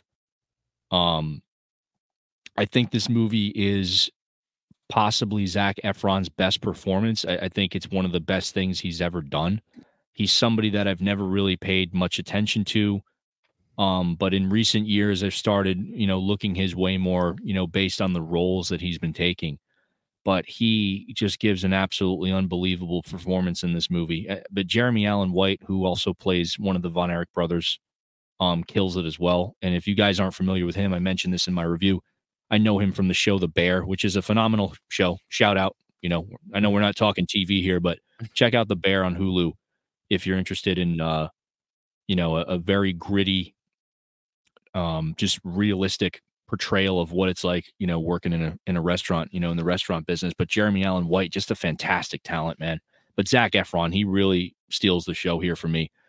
But yeah, this this movie, it's like one of those things we talked about it with uh kind of like Oppenheimer with the Trinity test, except, you know, for me, growing up being a wrestling fan as a kid, uh, and then, as I said in my review, I'll just kind of rehash some of that here. You know, getting older, you know, and then with the advent of the internet and being able to to go back and research, you know, past decades of wrestling, the late '70s and the early to mid '80s, uh, and kind of discovering all these wrestlers that I fell in love with. You know, uh, what and and what many to be, what many consider, I should say, to be like the golden age of wrestling, which was like Yeah. the '80s, right? That's where you got all these greats like Ric Flair, Bret Hart, you know, Dusty Rhodes um just all these guys and you know I, I was fascinated with wrestling just because of some of the crossover it had with movies you know i mean one of the first movies or, or two of the first movies i remember seeing as a kid that my dad would let me watch it, one was predator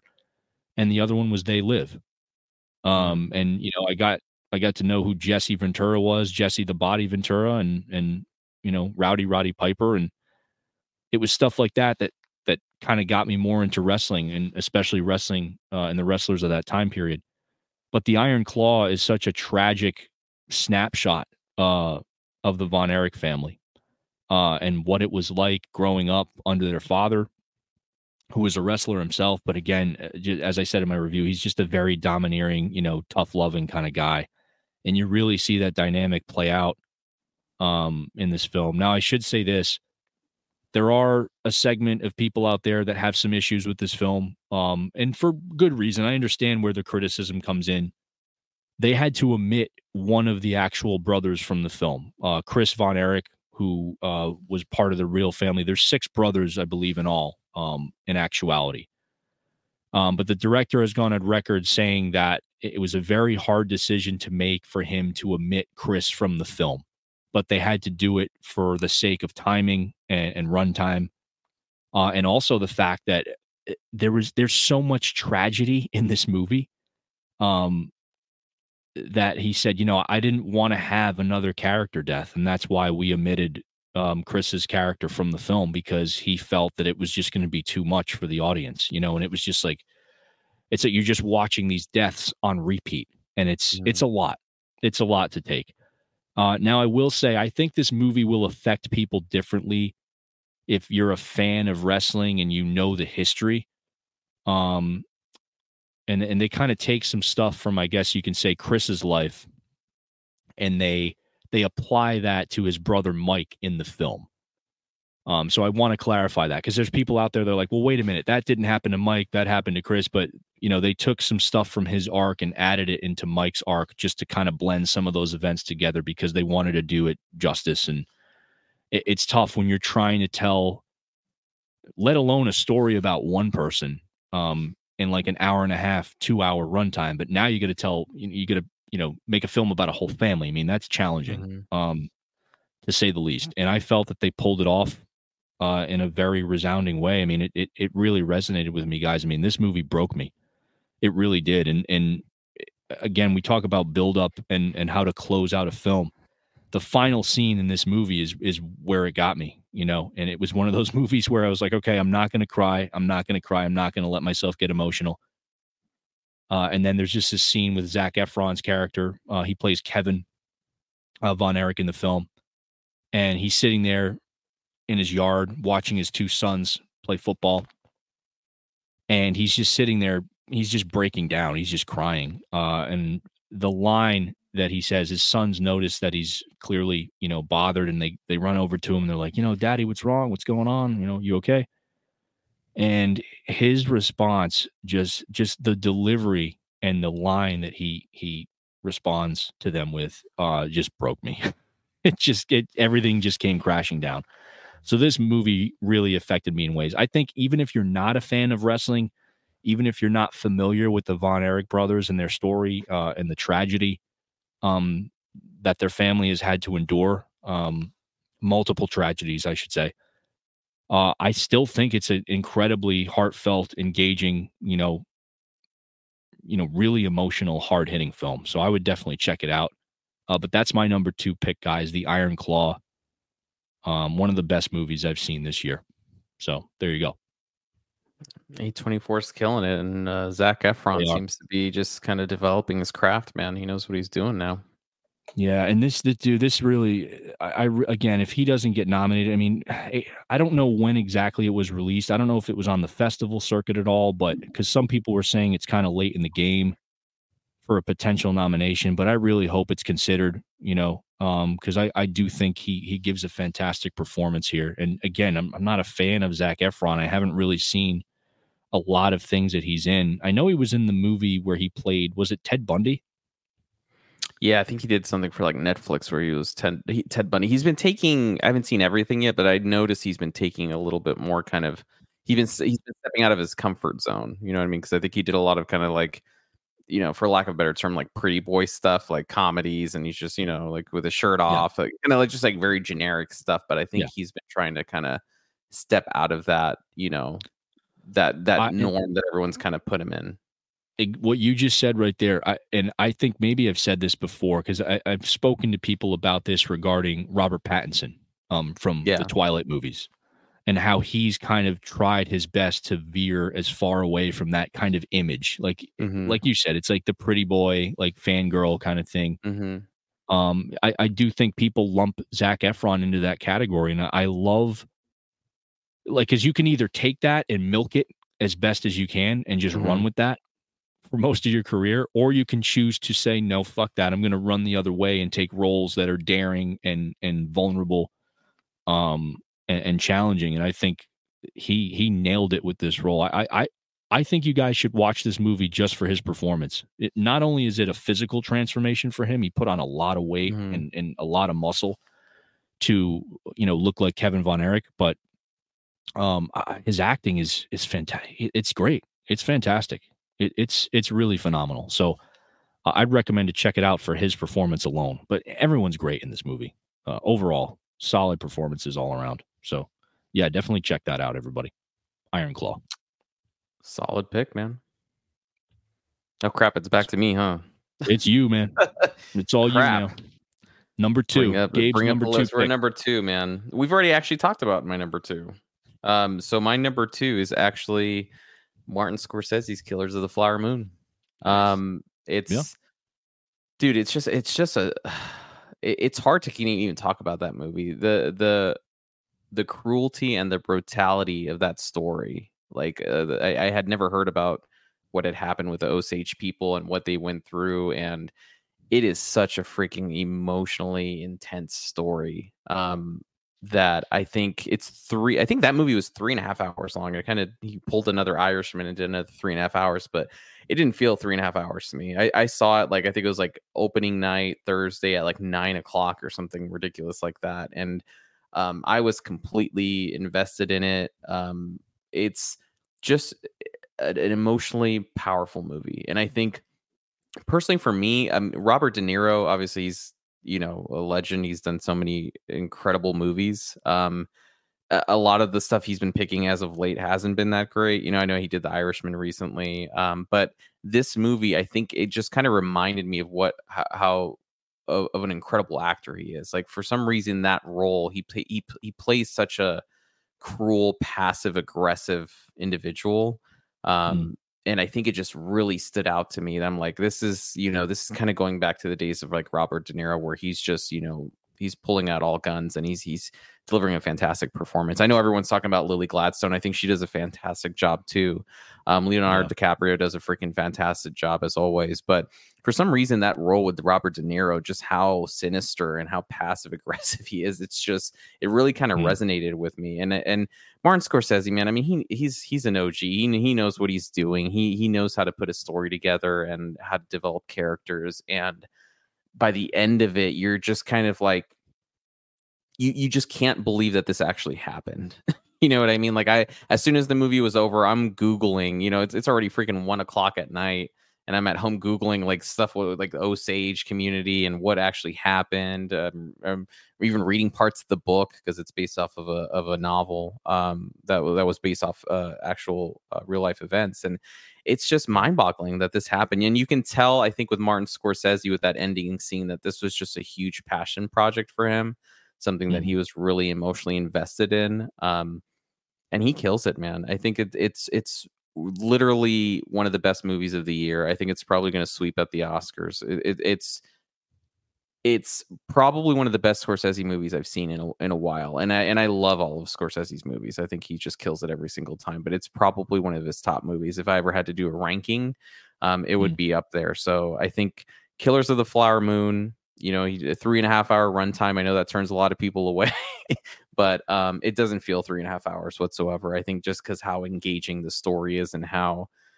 mind boggling the the plot is that that it, it you know you're in it thinking that this can't this couldn't have happened and it actually did and it's it's freaking mind boggling even to this day i can't wait till the uh, has a 4k come out yet i don't think so i think No, they released it's a, been announced. I think Yeah. in okay France yeah at the- least like a steel book or something. yeah i think that's what i saw as a steelbook for it so um i'm hoping because this is an apple uh exclusive so this was in cinemas i think for like a few weeks and then it, it hit apple for streaming so i'm hoping it gets a re- uh, 4k release because it's honestly a gorgeous movie to look at just the, the Yeah. way he filmed this movie every frame is just freaking a piece of art and it, and it's it, it's so mesmerizing, man, and it's honestly one of his best movies that he's put out in a while. I love Martin Scorsese; he's one of my favorite directors of all time. Um, Mhm.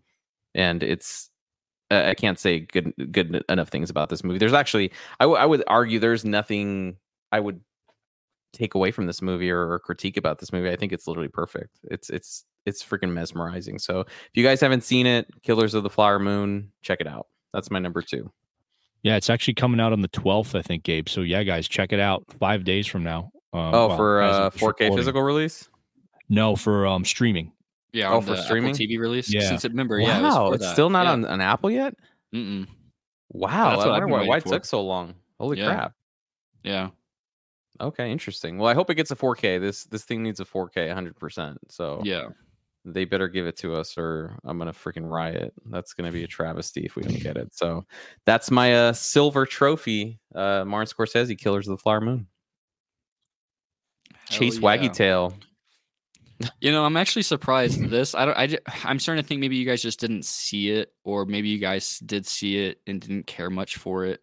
Um, I know we're all fans of this director. Um, I think this movie might have suffered the same fate as Dungeons and Dragons was release timing. I think maybe even the runtime or the synopsis of this movie might have put a lot of people off. But it's definitely a big name out there. Uh, but my silver award, surprisingly, um, is going to go to Beau's Afraid. Uh, I had Oh, a yeah. great time with this movie. Um, as I've said before, I love the weird. I love the the kooky, the zany. The weirder the movie is, Quirky. the more yeah. I, I'm just going to be all in.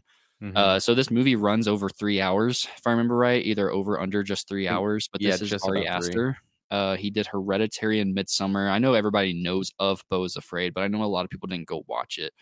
But Mhm. this is one of the uh, like to describe this movie. Uh, it is one of the biggest acid trips into the psyche of an individual that you can ever watch and experience. Like, have either of you Mm. guys watched it yet? no, yet. and I wanted to. Oh, That's another one yeah. that I've missed completely. Yeah, Joaquin like Phoenix looks like he did a incredible job in it. he did. He plays like a mentally stunted individual. Um, and you kind of see not necessarily antics, um, because it is it's not necessarily one of those movies where it's just like you could chalk it. He's crazy, you know what I mean? Like to go back with what I was saying about Enys Men, where you can't trust everything that you're seeing, what it is. Mhm. Um, it's more as uh, more or less like about how control can stunt the growth of an individual in the world and how he perceives it um, is the message that I took away from that story. Um, it, it was confusing to a lot of people, uh, but I also think because it had such a long runtime that it was harder to pick up for some people. Like there's a closing out or starting out because there's so much that happens. The second act of that movie, there's like a little theatrical play that he runs into in the middle of the woods, and it's one of the bigger acid trip moments of the movie. And so there is a lot of what you would just consider nonsense being talked about, but it literally gives you his life story. It, it literally gives you his life story. It tells you everything. It gives you every minor detail that you need from that single scene or it's multiple scenes. It's a very long part, but it, it gives you so much information about him. And then, as like from that part, because I was watching it and I was actually talking to the community as I was watching it, saying it was a little bit confusing. And that part right there is where a lot of people unfortunately fell off. Um, but I feel like Mhm. that's a little bit unfair because there's so much important information that once it starts getting even weirder and crazier, that everything starts making just crazy sense. There's a lot of subliminal imagery, a lot of nods to this, a lot of nods to that. And yeah, like it it it really did take me aback. I don't know if I'll be giving it a rewatch. I'm pretty surprised I took as much away as I did because sometimes I do have to give movies multiple rewatches just because I have the attention span of a goldfish. So like I have to give it like multiple watches to understand. So I'm pretty surprised I took away what I did and I relatively understood it. Uh, but it was something that I thought about for days on end and days on end. And I just watched this maybe I think while we were on hiatus not that long ago. So this is a pretty fresh Mm. watch. I didn't watch it like when it came out or anything like that. yeah, that. it came out early in the year, I think, right? Yeah, it came out that same week. I because I remember whenever I was going around seeing some movies, it came out around the same time as Dungeons and Dragons. It was a March release date. Um, but yeah, didn't massive. think it was that early. Yeah, it was March, maybe April pushing it. I know it opened before Yeah. Super Mario. I'm pretty sure. Um, Right. But I think that's what I've heard it because it's one of A24's biggest fails or box, office failures. Um, so I think it definitely needs to find some love. I mean, I, I don't think they're going to chalk it up and have an immense, like, oh no, we did poorly, as much as it's Right. a, because it's Ari Aster. Yeah, Hereditary Midsommar. They're not going to sit there and be like, you made a bad movie. I think it just came down to timing, how it was per, uh, like marketed, and the runtime. I think Yeah. the runtime was extremely off-putting, especially whenever it's not like what we were talking about with John Wick, where we can get three hours of something with an established universe. Sometimes, Right. like, and then to your point on your last pick, Gabe, when it comes to Killers of the Flower Moon, it can be a little Mhm. bit different because you have an established director. Yeah. And I think maybe they were banking on that with Ari Aster, and maybe that's where its shortcomings were. Um, it, the movie's definitely not for everybody. It's it's weird, it's kooky, it's zany, it's crazy. It's it's you you are just in a mentally stunted individual's mind. Um, and you just embrace the world that he lives in. And it's something I want more people to watch. And, you know, um, we always like to say, if you've seen it, go back down there, let me know what you took away from it. Cause it is one of those movies um that everybody can have a different take from it so i've seen some takes as people where he's just crazy I don't think you can chalk everything every movie that doesn't make sense to you up to the character's crazy you know what i mean there's always Yeah. more especially for three and a half hours over three hours long there's a lot more to explain than oh we're just in a madman's world Mhm. no Right. there's a lot going on there and i could really go in deeper but it would spoil a lot um because it's kind of yeah just give it a watch that's what i'm going to say and for anybody listening let's clamor a little bit harder for a us based release because that steelbook or that media book is $50 overseas for 4k so uh, i just don't want to pay that price as much as i loved the movie i'm used to paying Mhm. like 30 35 for those media books i just Yeah. don't understand why this one's getting taxed so much so um, Fifty yeah, dollars. what did what did Severin $50. decide to put it out over there? yeah, right. Crazy man. I think it's Capelight. It might be Turbine, but yeah, it's just it, it's just like the X media book. You know, it's just another one of those Yeah. Christmas Bloody Christmas. I Hmm. really just that movie with HDR, which I did watch it in 4K HDR Dolby on Apple TV, is how I watched it. It was on sale for five bucks to own or own streaming, right? So to to buy on there, but I just I want that on a hundred gigabyte disc with HDR. That Mm. movie has to be reference quality. There's just no way that movie would just blow your mind with everything that it does. So yeah, the Silver Award um, goes to uh, Beau is Afraid by Ari Aster. Definitely check it out. Solid pick, dude. I gotta I have see a it. feeling. Um, yeah, I feel like Will and I might as well. Uh, I, I I feel a a Power Rangers Unite moment coming on. Hold on, ready? Oh no, I gotta use. Oh, the the other way, the Yeah, other the- way. Boom, there you go. for- oh Oh, yeah, you gotta it's meet, more you you gotta gotta- hand meet my. Oh, you gotta meet his together. hand, dude. You gotta do the fizz bump. There you go. Because it didn't make your honorable mentions, so I, I I felt it this whole time. Uh, so we'll we'll cut the rundown time a little bit here, and we'll probably say it at the same time. Our gold award goes to Three, two, two, one. one. Godzilla. Or should we minus say one. minus one? Oh wow, you guys hit it up n- uh, number one. Wow. Yeah, number one. Yeah. I could feel it. Number one. it didn't make his honorable mentions list, so it had to be. It had to That's be true, because yeah, there's no way he did. He we loved loved it, yeah. Yeah. Great movie, man. Great movie. Yeah. Um, I- it's like I what mean- Gabe said. Like, there's so much about it. You know that we had we Mhm. dedicated a whole episode to it.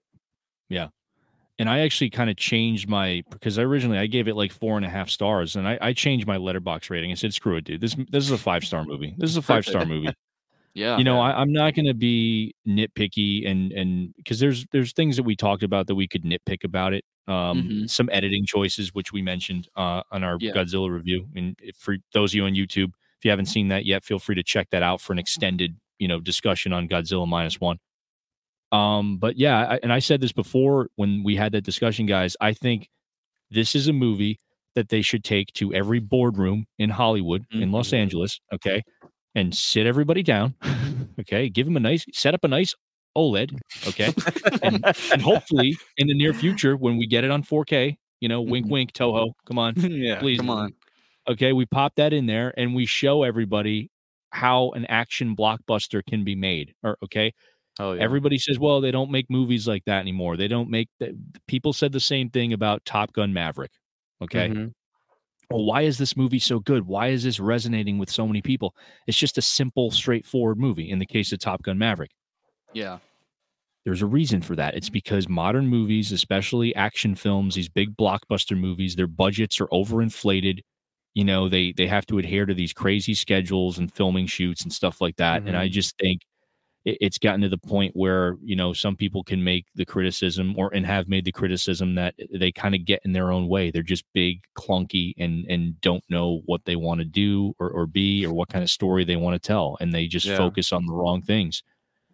And here's a movie that comes along, you know, from Toho out of Japan, and it takes the world by storm. A- And Yep. and first it said that it's a 15 million dollar budget, and then we find out, I think It's later, lower. we realize Yeah. it's actually lower than that. Wait, it's, when they wait, it's the lower. director. Yeah. It's they- lower than 15 So- I I thought he said he. Wi- I thought he said he wished he had. It was fifteen million. Yeah, so it's He under wished 15. had 15 yeah, million. so we'd have to assume it's lower. He said, Oh, "I wish I had had. He wished, he wished he had more. Yeah. Yeah, he wished he had had 15 because he was interviewed and no wait. I thought what he said. yeah. I, oh my god, no way. No, yeah, he's like, I wish the budget was. Yeah, I wish that. Yeah, pretty much. that's mind-boggling. Yeah, and I wanted to shout out the effect of this movie. So word of mouth, just like Dungeons and Dragons, is Mhm. hell of a power, right? So everybody that like is asking me because a lot of people in my personal life know uh, about this and stuff like that. So they'll ask me for movie recommendations. And with it being December time, I was like, go see Godzilla.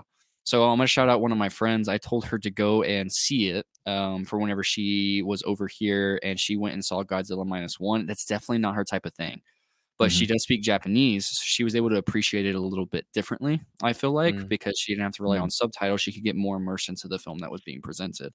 And it, it, she said she cried, everything like that. She loved it. It's one of the best movies that she's seen. And I don't think she has ever seen a Godzilla movie ever. so for somebody like that, like outside of our world and, you know, like cinema goers and stuff like that, it's a hell of a power. Just even there's been random people asking me that. I see them again and then they tell me that this movie was one of the best movies that they have seen all year. And there's not a single soul I have met that has not cried in that movie. Try and tell me in the comment. If you are a liar, if you tell I me should. I was holding back that tear at the end, but it dropped down on my face. I admit it. Yeah. Yeah, uh, everybody had to have shed a tear during this movie. At least, if you were ugly crying, I, I I can give you that. If you didn't ugly cry, but if you did not shed a tear for in that movie at any point, you're just soulless. I feel like you know you're that you're just stone cold. Um, but yeah, shout out to that and, and the power that, of of Godzilla. Um, yeah, Godzilla minus one, absolute spectacle. Um, man, Gabe. Now that we mentioned that, I feel like uh, I'm pretty clueless about what your uh, your number one pick's What's my be. number one? Yeah, I- Yeah, I think I I, am gonna I'm gonna no drop clue. drop a bomb on everyone here. Oh, And we're gonna you? blow things out of proportion a little bit? Go for it. Everyone's gonna go nuclear. Yeah. Exorcist believer. I think everyone's gonna go nuclear when I say what it is. Um, What is it, man? You're blue balling yeah, over here. You got to let it out. course. Christopher Nolan's Oppenheimer. Everyone knew it. Um, wow, dude. Yeah. Whoa. I had to sit down for Shocker. that one. Huge surprise. um, yeah. Um, it's yeah. I'm not gonna go into that much, man. I mean, it's it's kind of like what Will said. I think this is probably I've been because I, I might be doing a Nolan ranking video soon. Um, so I've been kind of trying to compile where this fits in in his filmography, and I think honestly, kind of like what Will said, this is probably his magnum opus for real. I mean, this is like eh, to to have a three hour freaking movie about a a scientist, a biopic that's also kind of a courtroom drama that's Mhm. Not even Done linear. well. I mean, it's a typical Nolan non-linear. Like you're jumping from one time period to the next, back and forth, and it still tells a coherent story at the end of it. Um, hats off. You know what I mean? And obviously, with Nolan, I appreciate he's shooting on film. Everything's practical, no CGI whatsoever. Um, and the Trinity test, I think, is probably the best sequence I've seen all year. I we, we talked about it earlier. Goosebumps, um, tense theater. It was like literally everyone was like. It, it reminded me of the scene kind of. I don't know if you guys saw the Joker in theaters when that came out with Joaquin Yeah. Phoenix when he's getting interviewed by Robert De Niro and everyone's just you know it's pitch quiet in the theater and you're like this guy's about to go off. Um, yeah, yeah. it, it reminded me moment it's very yeah. tense moment and i felt the same way with oppenheimer man where it's like and you know what's going to happen he's going to drop the bomb and it's going to be a, a success but it's the way Nolan does it. It's it's it's just beautiful to look at, man. And that scene, it's it's probably my favorite scene of the year. Um, and just classic Nolan style. I mean, I, I think the reason I gravitate towards Nolan is just his ability to kind of tell a story in a non-linear fashion. Um, Dunkirk would it was actually probably my top Nolan movie prior to this, uh, just because I feel like that's where he kind of graduated. He was doing a lot of like the comic book science fiction stuff, and I think that's where he kind of graduated himself into kind of being a very masterful filmmaker. Um, and even that movie, it's not linear. It's it's like it's jumping back and forth, but at the end, it just everything fits so well together. And I think he did it again with Oppenheimer, where he's telling this story that's just you know all over the place, but it's linear at the same time. So um, plus, Hmm. he writes, he, dude, he's a writer, director. I mean, he, he knows what he's doing at this point. So, honestly, Cillian Murphy, Emily Blunt, Robert Downey Jr., I got to give a shout out to Robert Downey Jr. because honestly, that was an incredible performance. Um, I Yeah, think he's was. definitely going to get a nod for uh, Best Supporting Actor. Um, there, and that's a stacked cast, dude. There's so many people in that movie. Um, everyone Gary did Oldman too. job. Gabe. Gary Oldman, dude, is freaking Truman, like coming out of the woodwork. I'm like, holy crap.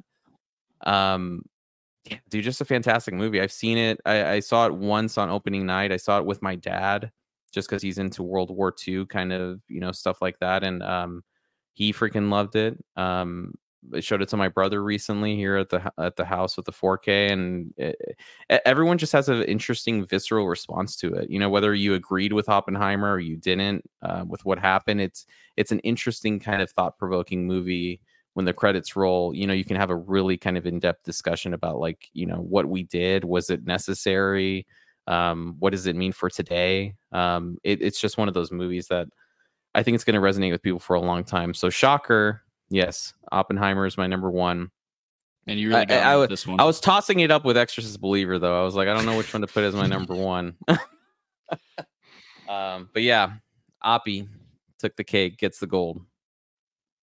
There we go. So Zilla, two nuclear beings, two nuclear beings. Uh, Yeah, there you go. With the the from screen to shelf best of 2023 releases. I, I'm actually really happy. There, for the first annual one, I guess you could say. Will and I came to a consensus, and then Gabe's over here in his own corner. Yeah, um, I didn't even give open. I, I mean, I will. I'll, I'll give it a tip of the hat, mostly for performances. Um, I used to be like super obsessed with World War II history.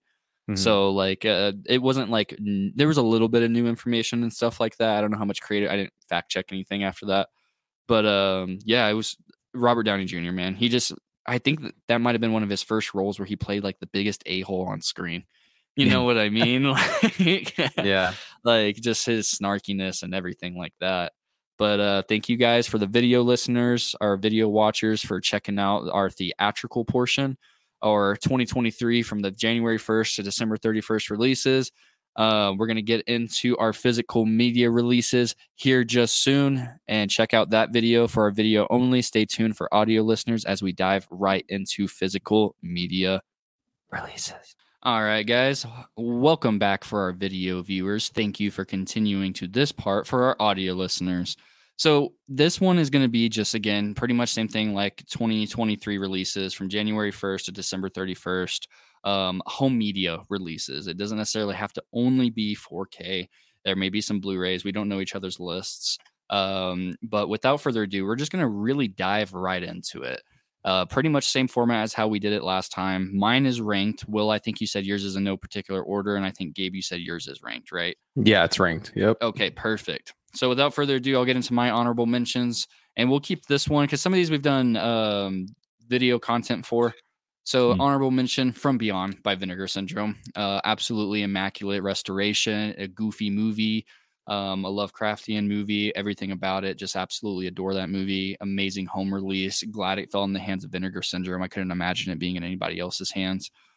Duel, uh, surprisingly, did not break the top five, but Duel, we did a video review for as well.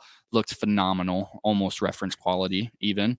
Um, and one that is actually reference quality Box Trolls, one of my favorite steelbooks of the year, and an absolutely immaculate animated movie that the HDR really helps that movie shine in 4K.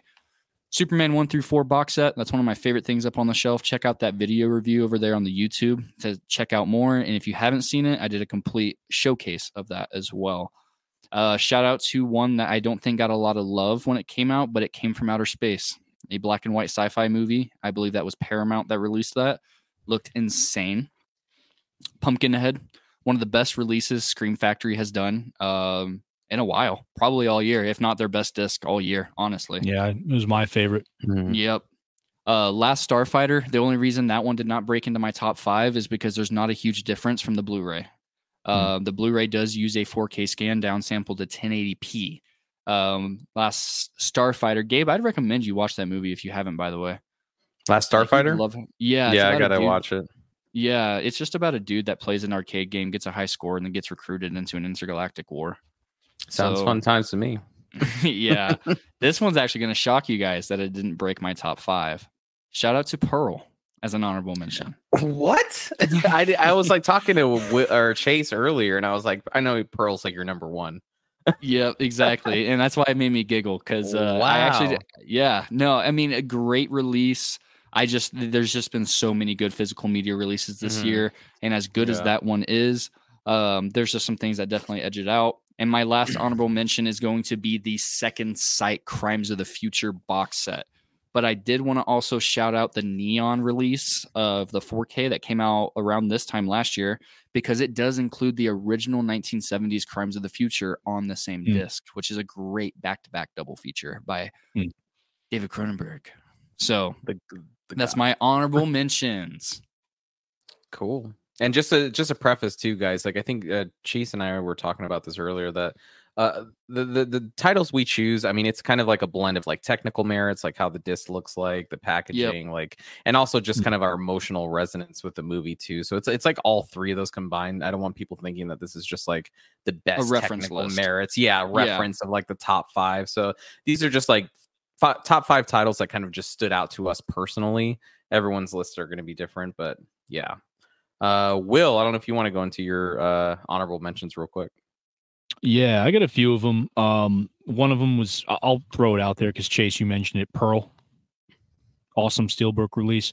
Great. Yeah, I mean, I, I'm with you guys. These are like kind of like overall picks. You know, some of them the transfers were just great. Some of them they just had great packaging, which we'll get into. Um, and then yeah, I mean, mostly it's just an overall package, overall presentation. So I had to throw Pearl on an honorable mentions. I love the transfer. I think the film is fantastic. Um, was really hyped when they announced or when I found out there was a steelbook release. So I had to get on that right away. Um, so that's up there. Um, yeah, it's been it was tough. There's so many there's so many Great. releases this year. Another one was It Follows from Second Sight. Ooh, Uh, Yeah. I think that was back in about that one. September or October. yeah. Yeah, that that came out. So I, I got to mention that. So shout out to Second Sight uh, for that one. Now this one didn't crack my top five, but I still think it's a fantastic release. And I'm, I don't know if this is in uh, Chase. This might be on your list, so I don't want to like steal your thunder. But I got to shout out that Hellraiser box set. Yes. the only shout out that reason- box set. The only reason it's not in my top five is because for me, like one and two, I love Hellraiser one and two.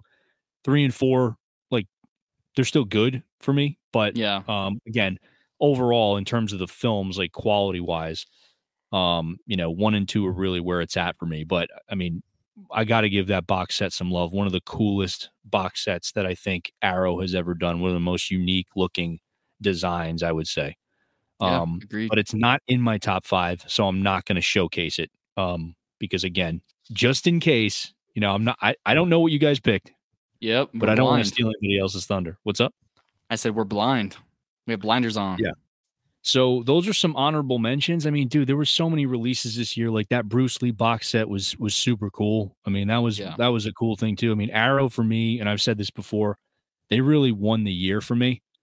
Um, I just think they they put out so much, so many bangers in 2023. I mean, I'm I'm actually curious to see what they do throughout 2024 because I just think 2023 was a fantastic year for them. So. Yeah. Um, those are just some of my honorable mentions, but dude, there were so many releases last year that it was it's hard. Like it was really hard. I think 2023, I'd say even more so than 2022 overall. Um, it, it was just much harder to like rank. That's why I didn't do a ranking because I was like, I I can't I can't like, put one of these over the other. It's Yeah. it's too much work. So those are my honorable mentions. Yeah. And I think that's a good thing to because Gabe, do you have any Arrow titles or Kino Lorber titles from this year? Not from this year, no. Oh, okay. I, I think it'd be a, a clear victory to give Arrow the gold trophy from screen to shelf as the best distributor this year. Hmm. Um, from box set, from just the titles they put out, from what they remastered. Um, Arrow was the uh, Kino Lorber close second uh, with the sheer quantity and quality and how and Yeah. Underground they went this year. So shout out to them as well. But yeah, And Arrow. shout out to uh, Kino for Night of the Hunter. That's another one of my honorable mentions. I love that movie, and I, I felt the 4K from Kino was was it was excellent. That's one of the best I think black and white movies uh, on 4K at the moment. That disc is reference quality in terms of the the lighting and the cinematography and what they were able to do um, with black and white in that film. It, it's it's incredible. So yeah, shout out to Kino. They're one of my uh, they're one of my honorables. Thank you for mentioning that because I almost forgot about that one. So yeah, thank you, Chase. absolutely. Gabe Diggity Um, swag. Yeah, I'm gonna breeze through these guys just because I actually had them stacked here. So uh, something very rarely I'm gonna do. I'm going to shout out Disney, which I rarely ever freaking do because these releases were actually pretty cool.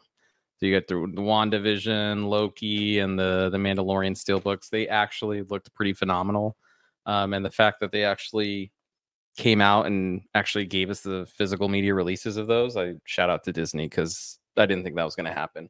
And quick other shout outs here. sure. Um, Rebel Without a Cause looked freaking incredible. Um, it didn't make my top five, but this one really looked freaking phenomenal. Uh, Warner Brothers killed it with that one.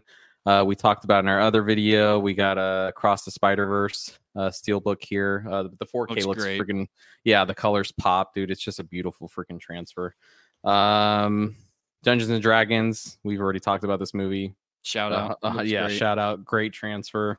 Um, this one, I, I was kind of hoping Maltese Falcon. Chase and I were talking about this one. It looks really, really good. It does. I don't think it reaches like Casablanca level. Um, Yeah. but it, it it's a really clean transfer though. It, it looks really good.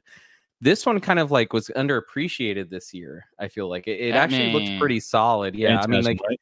Yeah, Yeah, that's a good Mask of the Phantasm. Um, I liked it a lot. Um, the HDR could have been a little bit better. I think the colors could have popped a little bit more, but I mean, Yeah, it's agree. still it's still such a fun release, and the fact that they actually released it on 4K, you know, shout out to Warner Brothers for that one.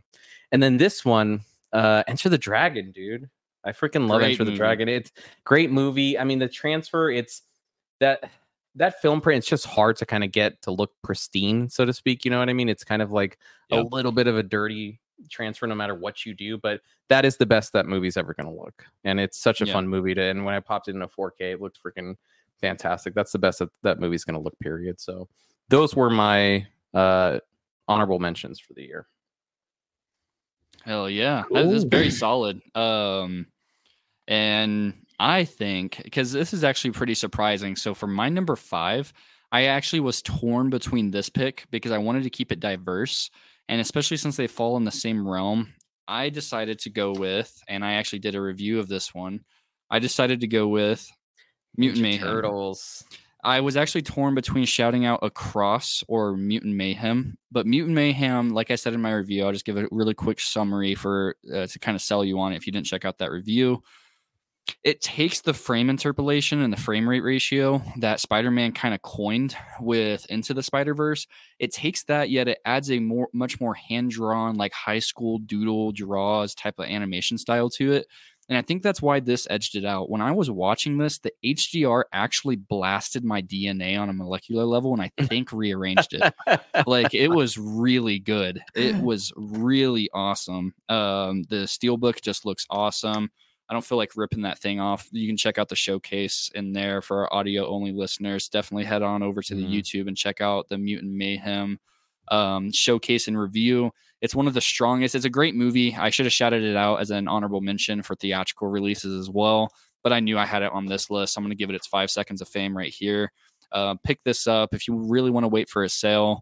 It's just a great movie. Um, really, really good, but it's not your typical Turtles. Um, it it is Seth Rogen's universe, and I'm glad that he didn't give us something the same. Right? Mm-hmm. We don't need more of the same. So I wanted to shout that out. And then, yeah, that's pretty much my top five pick or my uh, number five. out of number five Yep. uh Mutant will Mayhem. Yeah, I'll get into my number five. I do want to shout that out though, because Chase, you actually recommended I check that movie out, and I ended up getting the Steelbook, and I, I loved it. I was pleasantly surprised by how good it was. So yeah, Yeah. shout out to Mutant Mayhem for sure. Um, my top, or I should say, my number fifth film. This is an Arrow release. Uh, we just said Arrow killed it in 2023, so you're going to hear that name a lot probably in the next, you know, 20, 30 minutes. Uh, Mhm. but this is a movie that I actually had on Blu-ray, but in my opinion, it's not only is the packaging fantastic, but the transfer itself is one of the best looking that I think I've seen all year, and that is the Mario Bava film, Blood and Nice. Black Lace. Mm. So this is the 4K full slip box here. So you get your standard little Amaray case in there. Comes with a booklet and a poster. But dude, the colors on this transfer on the 4K are just incredible. I mean, the Blu-ray looked good to begin with. Um, Yeah. but but this 4K transfer just took it to a new level. I mean, for a Giallo film, I mean, this really like set the tone for for movies to come uh, in terms of uh, what a Giallo movie could be. But the colors here and the cinematography are just amazing. Um, and this kind of has like that Technicolor look to it too, so it makes those colors really pop. So that's my number five. I'd highly recommend checking that out. Blood and Black Lace. Um, one of my favorite Bava films, one of my favorite Giallo movies, uh, and one of my uh, one of my favorites of 2023. Hell yeah. Number five, we actually talked about this during the theatrical releases. It was my number five top theatrical. It's my number five uh, uh top is that? 4K. That's a John Wick chapter four. That's a Oh, nice. Best Buy. Steelbook. Yeah, John Wick, dude. I I just honestly like I I talked about it during the the last video, but just the the HDR and the colors on the on this dude, like especially like when he's in Japan and just when he's going like through the fight sequences, the HDR just really really pops, and the Dolby Atmos track on that release is freaking killer. Like like when the freaking car is like flipping over and he's shooting the dude in the air, it's just it's a killer soundtrack. The the the transfer's freaking immaculate, and honestly, it's probably I gotta watch them all again, but I think it's probably the best John Wick looking transfer that we've gotten. So, uh, Mhm. John Wick Chapter Four is my number five for the year. Hell yeah! Yeah, shout out right, that please. um I haven't watched it, but I've seen screen caps of the 4K, so I can definitely back up your claim that it looks great. Well, you haven't Yeah. watched it? No, I've seen John Wick. I went and saw it in theaters. I just haven't watched the 4K I The bought like 4K? the day it came Oh, out. okay. I was about Yeah. to say, where, where's the exit? How do I get out of here? yeah, no, I went and saw it the night it came out. Um, so for number four, uh, you guys knew this was gonna hit the list.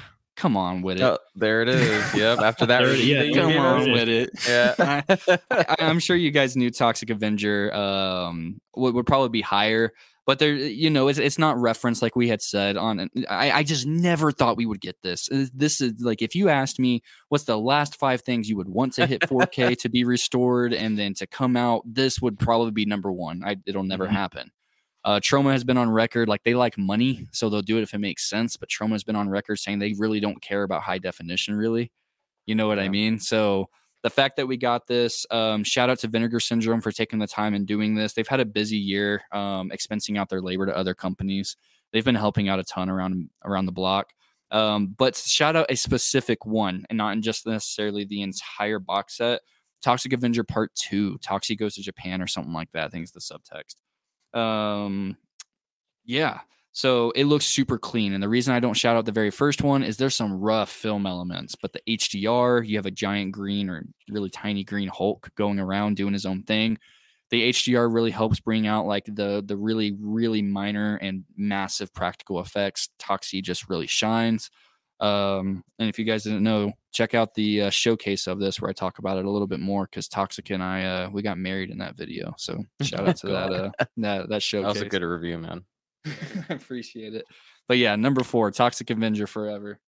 I'm glad that was in your top five because based on that thumbnail, I was like, if that's not based on the thumbnail on that Toxic video, I was like, if that ain't in his top five, then I got some questions. I, I guess this uh it'll make Gabe laugh. Remember how uh earlier we were talking about rounding out my top four? I remember I was like, how did I not add this to my list? That's what that's the one that I didn't. I Oh my kept forgetting. God. Yeah, I was like, how? how? I was like, how did Because this you never not- thought I'd get a 4K to begin with. Yeah, I just. So Yeah. yeah, what we got over there, Will? Uh, I, I, you guys have seen this before if you're watching on YouTube. If you watched our um, Vinegar Syndrome year in review, but I, I had to include it because it's one of my favorite. As far as packaging is concerned, this this takes the cake for me uh, regarding packaging. So creative, but I think the reason why the packaging is is is so great is because it works so well with the artwork that they chose, Mhm. uh, and that is Vinegar Syndrome's Blade in the Dark. Hell yes. So we got the nice grilled cheese style, as, as Chase like to call it, the cover here. You convinced me to buy that.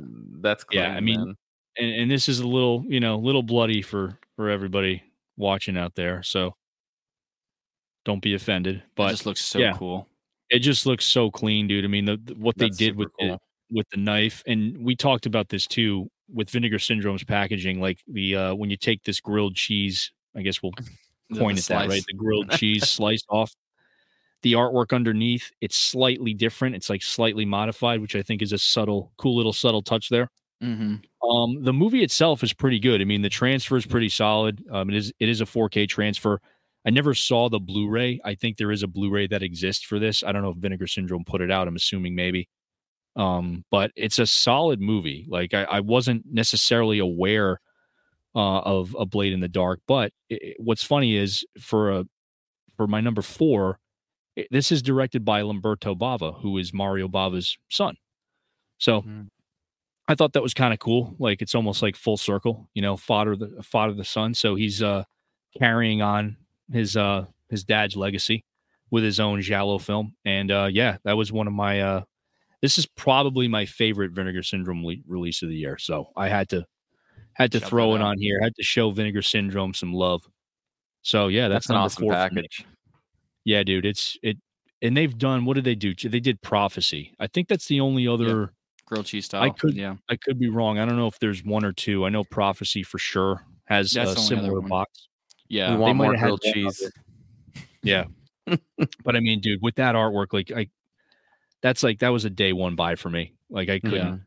not have that. It just looks so cool on the shelf. Like so it's a perfect display piece for like a cult exploitation movie uh section. So yeah. Yeah, I actually wanted to shout that out whenever I was going through. I think, yeah, I remember I called you while I was at the archive because Oh, remember yeah, I yeah, yeah. found I found four flies. I was like, dude, they also have like two copies left, and it's been sold out for a while. Um, Right. So yeah, I was at the archive, Wow. saw that. I called Will, and I don't think he was expecting. I was like, dude, you won't believe what I found. Yeah, Found dude, that I was working. I was like, hope everything's okay. And I'm like, is everything good, dude? He's like, yeah, yeah, dude. Uh, I'm at the archive right now, and um, yeah, got some killer deals that day, man. So yeah, shout yeah. out to you for convincing me to get that. That's awesome. right on. So Gabe, what are we on number got? four, right? Yeah, number Quattro. four. For this movie, th- this movie, I did not. I was debating for a long time if I wanted to put this on this list because I, Okay. I was low key in October. I think maybe you guys saw me on the server talking about it because I was like contemplating even buying it. Um, and that is uh the others. Uh, yeah. Okay. 4K. Yeah. That's a good one. So the, The, no HDR edition. the no HDR edition, dude. And I was like, honestly, like talking about it for like a whole month before it came out because I'm like, is this worth buying? No Yeah. HDR, like, like what the hell's going on? And honestly, it it looks freaking fantastic. Like the you can just it's one of those few movies where you could see just like the 4K uptick, the resolution uptick, like how much of a benefit it does to the movie, and it just it, it enhances that kind of like filmic vibe of vibe of it. Um, but also the Dolby Atmos track on this is one of the best I've heard this year. There was a scene that I literally I've seen this movie multiple times. I already know all the you know the, pretty much like the dialogue and all the jump scares and stuff. But like there was this dude like I I jumped even though I was anticipating it. It was like a scene where you hear this loud thump in the second floor. And I Mhm. just was like, I was like, holy shit, dude! This Atmos, the Atmos track is freaking fantastic on the movie. Um, and I think uh, Alejandro, I always butcher his last name. Uh, I'm was it bar. I don't, I don't know if I'm saying that right, but he oversaw the transfer, and it, it looks immaculate. The color grading, honestly, it's like uh, it leaps over the Blu-ray. So it's one of those few movies that no HD, no HDR, and I'm actually happy with the way it came out. It looks freaking fantastic. So the others, it's a huge, huge uh recommendation from me. Hell yeah. Nice. Chase Waggy Tail. Oh shit. Yeah. It's my turn. I was like, number oh yeah, number Yeah. three.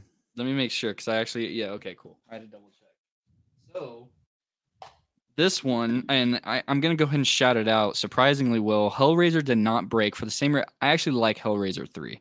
Um, I could have easily put both of them on this list, but I decided to showcase one instead. Okay. So I'm gonna go with my favorite Arrow release of all time, right next to Silent Running, because I adore that movie, and that's going to be the Psycho one through four. Oh, yeah. set. Oh yeah. Like for our video viewers, like golly, if that doesn't get you going, nothing in this world will. like it just let's looks great. spines. That's There we go. super Yeah. cool. The spines, just the way they look, and I actually am a fan of how they did the red because I think it Mm. contrasts that very Mm. well. I think they Yeah. should have put the my finger. Uh, yeah, orientation isn't proper right now. But Right. so again, just like the Toxic Avenger one, instead of shouting out the entire set, uh, of course, Psycho one looks great, but it's been out on the format for a while. Um, this one has a better encoding than the Universal. That was Universal, yeah. So then the Mhm, Universal mhm. Classics Collection one.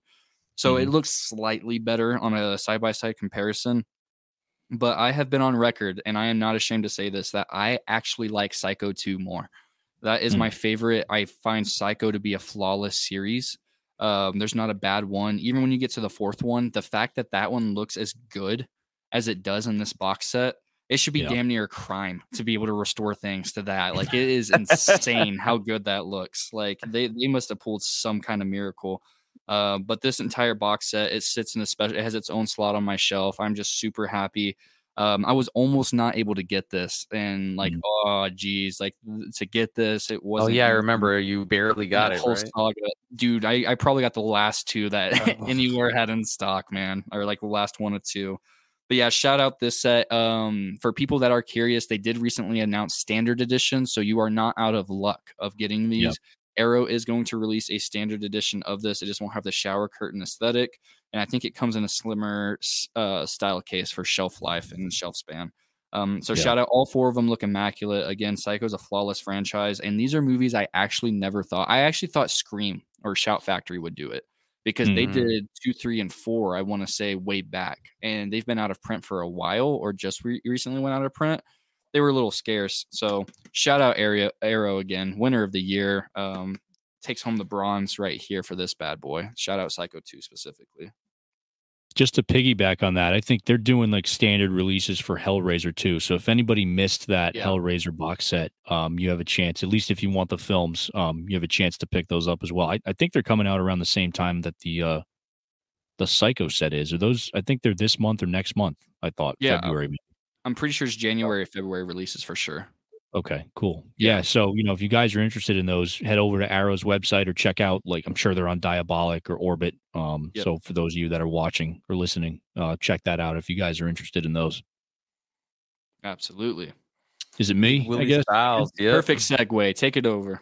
Yeah, dude. So I had to, uh, I had to throw a steelbook on here, and that was hard because I'm, I, I'm probably still going to do my, uh, my top ten steel books of 2023 because I did Hmm. grab a lot of steel books, but I was trying to figure out, as far as an overall package, which one I like the most, and it was a no brainer. I mean, not only is the artwork incredible, it's one of my favorite posters, or, or I should say, poster art for the film that they chose to go with for the steel book, but overall as a package, in terms of the transfer, in terms of the special features, which are phenomenal, we'll get into that in a second. Um, I think this is probably, I don't know if it's my favorite steelbook release in terms of the artwork and what they did with it, but in terms of an overall package, I had to go with Oppie. Nice. Okay. I had to. I couldn't. I couldn't leave this out because uh, the movie was in my top five theatrical releases. Uh, but the special features on this are immense. Mhm. Three plus hours of special Yeah. features. I mean, I don't think I own. I, I don't own many releases uh, from 2023 that have that amount of content on them. Yeah. Yeah. Um, so I got to give kudos to Christopher Nolan, um, and Universal and crew for for releasing this not only on 4K. I mean, it was a no brainer we were going to get a 4K, but I think what's special about this as well is that Nolan was really pushing for like the physical media release. They had like a, I think they had like a, a big game spot for it. Um, not a Super Mhm. Bowl spot, but uh, it was like Monday Night Football or something like yeah, that. like prime time. Yeah. prime time, uh, prime time TV ad for it, which was cool. So it was just kind of cool to see that, and, then that's not not not that that influenced my decision, but uh, it was just cool to uh, to see that again because we don't something I haven't seen in a while was a, a TV spot for a Yeah, for a physical physical, media media, movie. release. that so was, that, that was like the itself was old school days. Yeah, exactly, man. It, it kind of took me back a little bit, but yeah, man. I mean, my top three or number three pick is uh Oppenheimer on 4K Steelbook, and I mean, look at that, dude. Like, Gorgeous. I just, I gorgeous artwork. And So, it's I had to- uh, embossed on the. It is, Yeah, on the title, yeah. which Yeah. is very rare on. Best Buy. Oh yeah, Yeah. On yeah. Best about- part.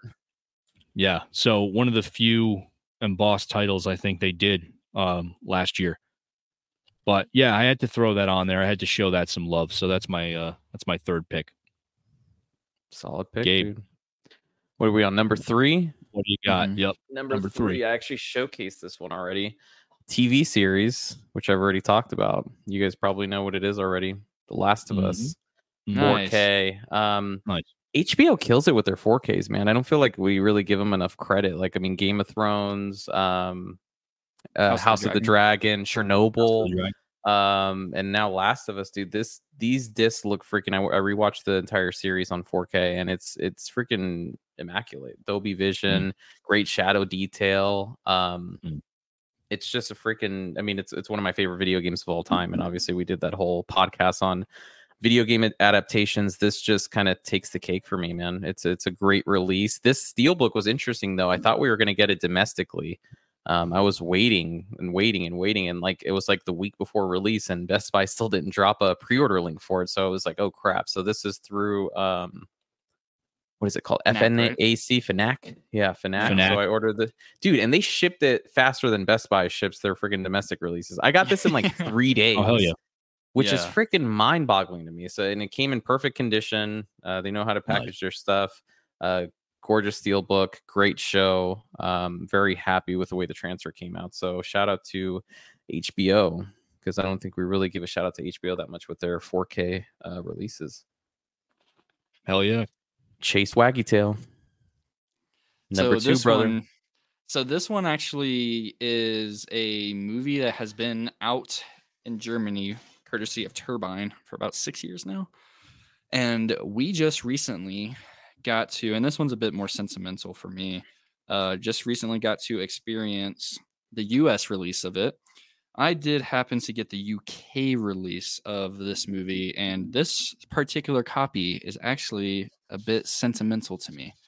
And that's going to be Oh yeah. the second sight Texas Chainsaw Massacre um, yeah.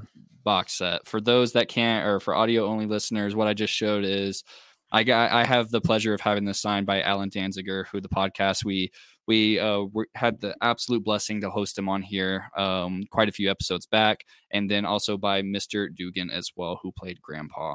Um, that still to this day is one of my best memories. Everything like this just has a lot of sentimental value outside of being like top three movies of all time to me.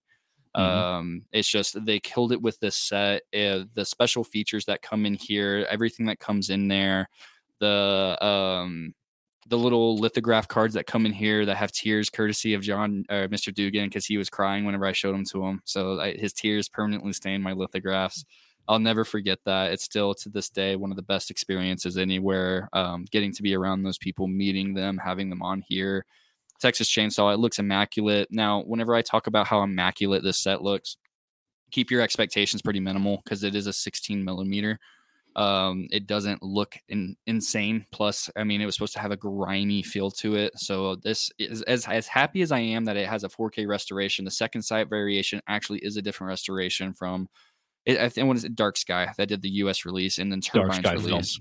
Yep. It's slightly better, and when I mean slightly, I mean that's probably giving it a five percent courtesy, and that's not to dock down on second sight. It's just they are super limited with what they can do. It's like Evil Dead One, Yeah. right?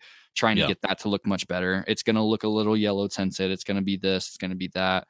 Uh, but Mhm. this is the absolute best, unless there's ever a superior um, format in the future. So to showcase that one more time, because I can't ever get enough, and it has a special spot. It doesn't even sit on my shelf. It sits in my bedroom. so it's like, That's yeah, dope. yeah. He shout rests it on the pillow next to him. Yeah, I kiss it goodnight. yeah. and he throws the cover over it, make sure it's nice and toasty. And Tucks it that in. one takes the second spot. Well, bro, I, I don't really know how to follow that up. I because I my story is Yeah, not that's a, as that's a big one to follow up. Well, so it's funny because my second pick was in Oh, fact nice. the second- Oh my I'll- god! Well, I'll tell you what we're gonna do here. I'll tell you what we're gonna do here. I mean, Chase, you sold the second sight edition marvelously. There's not much Yeah. else I can add to that, and you have a personal story to go with it. And yeah. you know uh, that's beautiful. Um, so what I am gonna do though, we're I'm, give me a second. I'll be right back. We're gonna. I just want to show Dark Ooh. Sky some love because Oh, okay. they Get it. they Yeah. put Oh, out yeah, the, yeah. the version in the U.S. So give me one Yeah. second. I was about to say I was about to go grab it too. You guys both got it, man. All right. So what did you grab, Will? Uh, so seeing as you had the the Second Sight as your pick, and we had the same we had the same idea. We think alike because it was my second pick. But uh, instead of talking about that again, again, I can't really top what you had to say because I thought you uh, did a fantastic job Appreciate it. selling that to everybody. But I want to Oh, showcase yeah. the Dark Sky films, what what they put out. Yeah. Um, and, I mean, and I I think the Second Sight transfer is slightly better as well. But I've heard, I mean, you ask a lot of people, they'll say that that's preference, right? So, for sure. but eh, with the Steelbook, I mean, you can't go wrong with this if you're a fan of this movie. It's got the original, the, you know, the poster art that everybody loves. You know, the Who Will Survive and what will be left of them.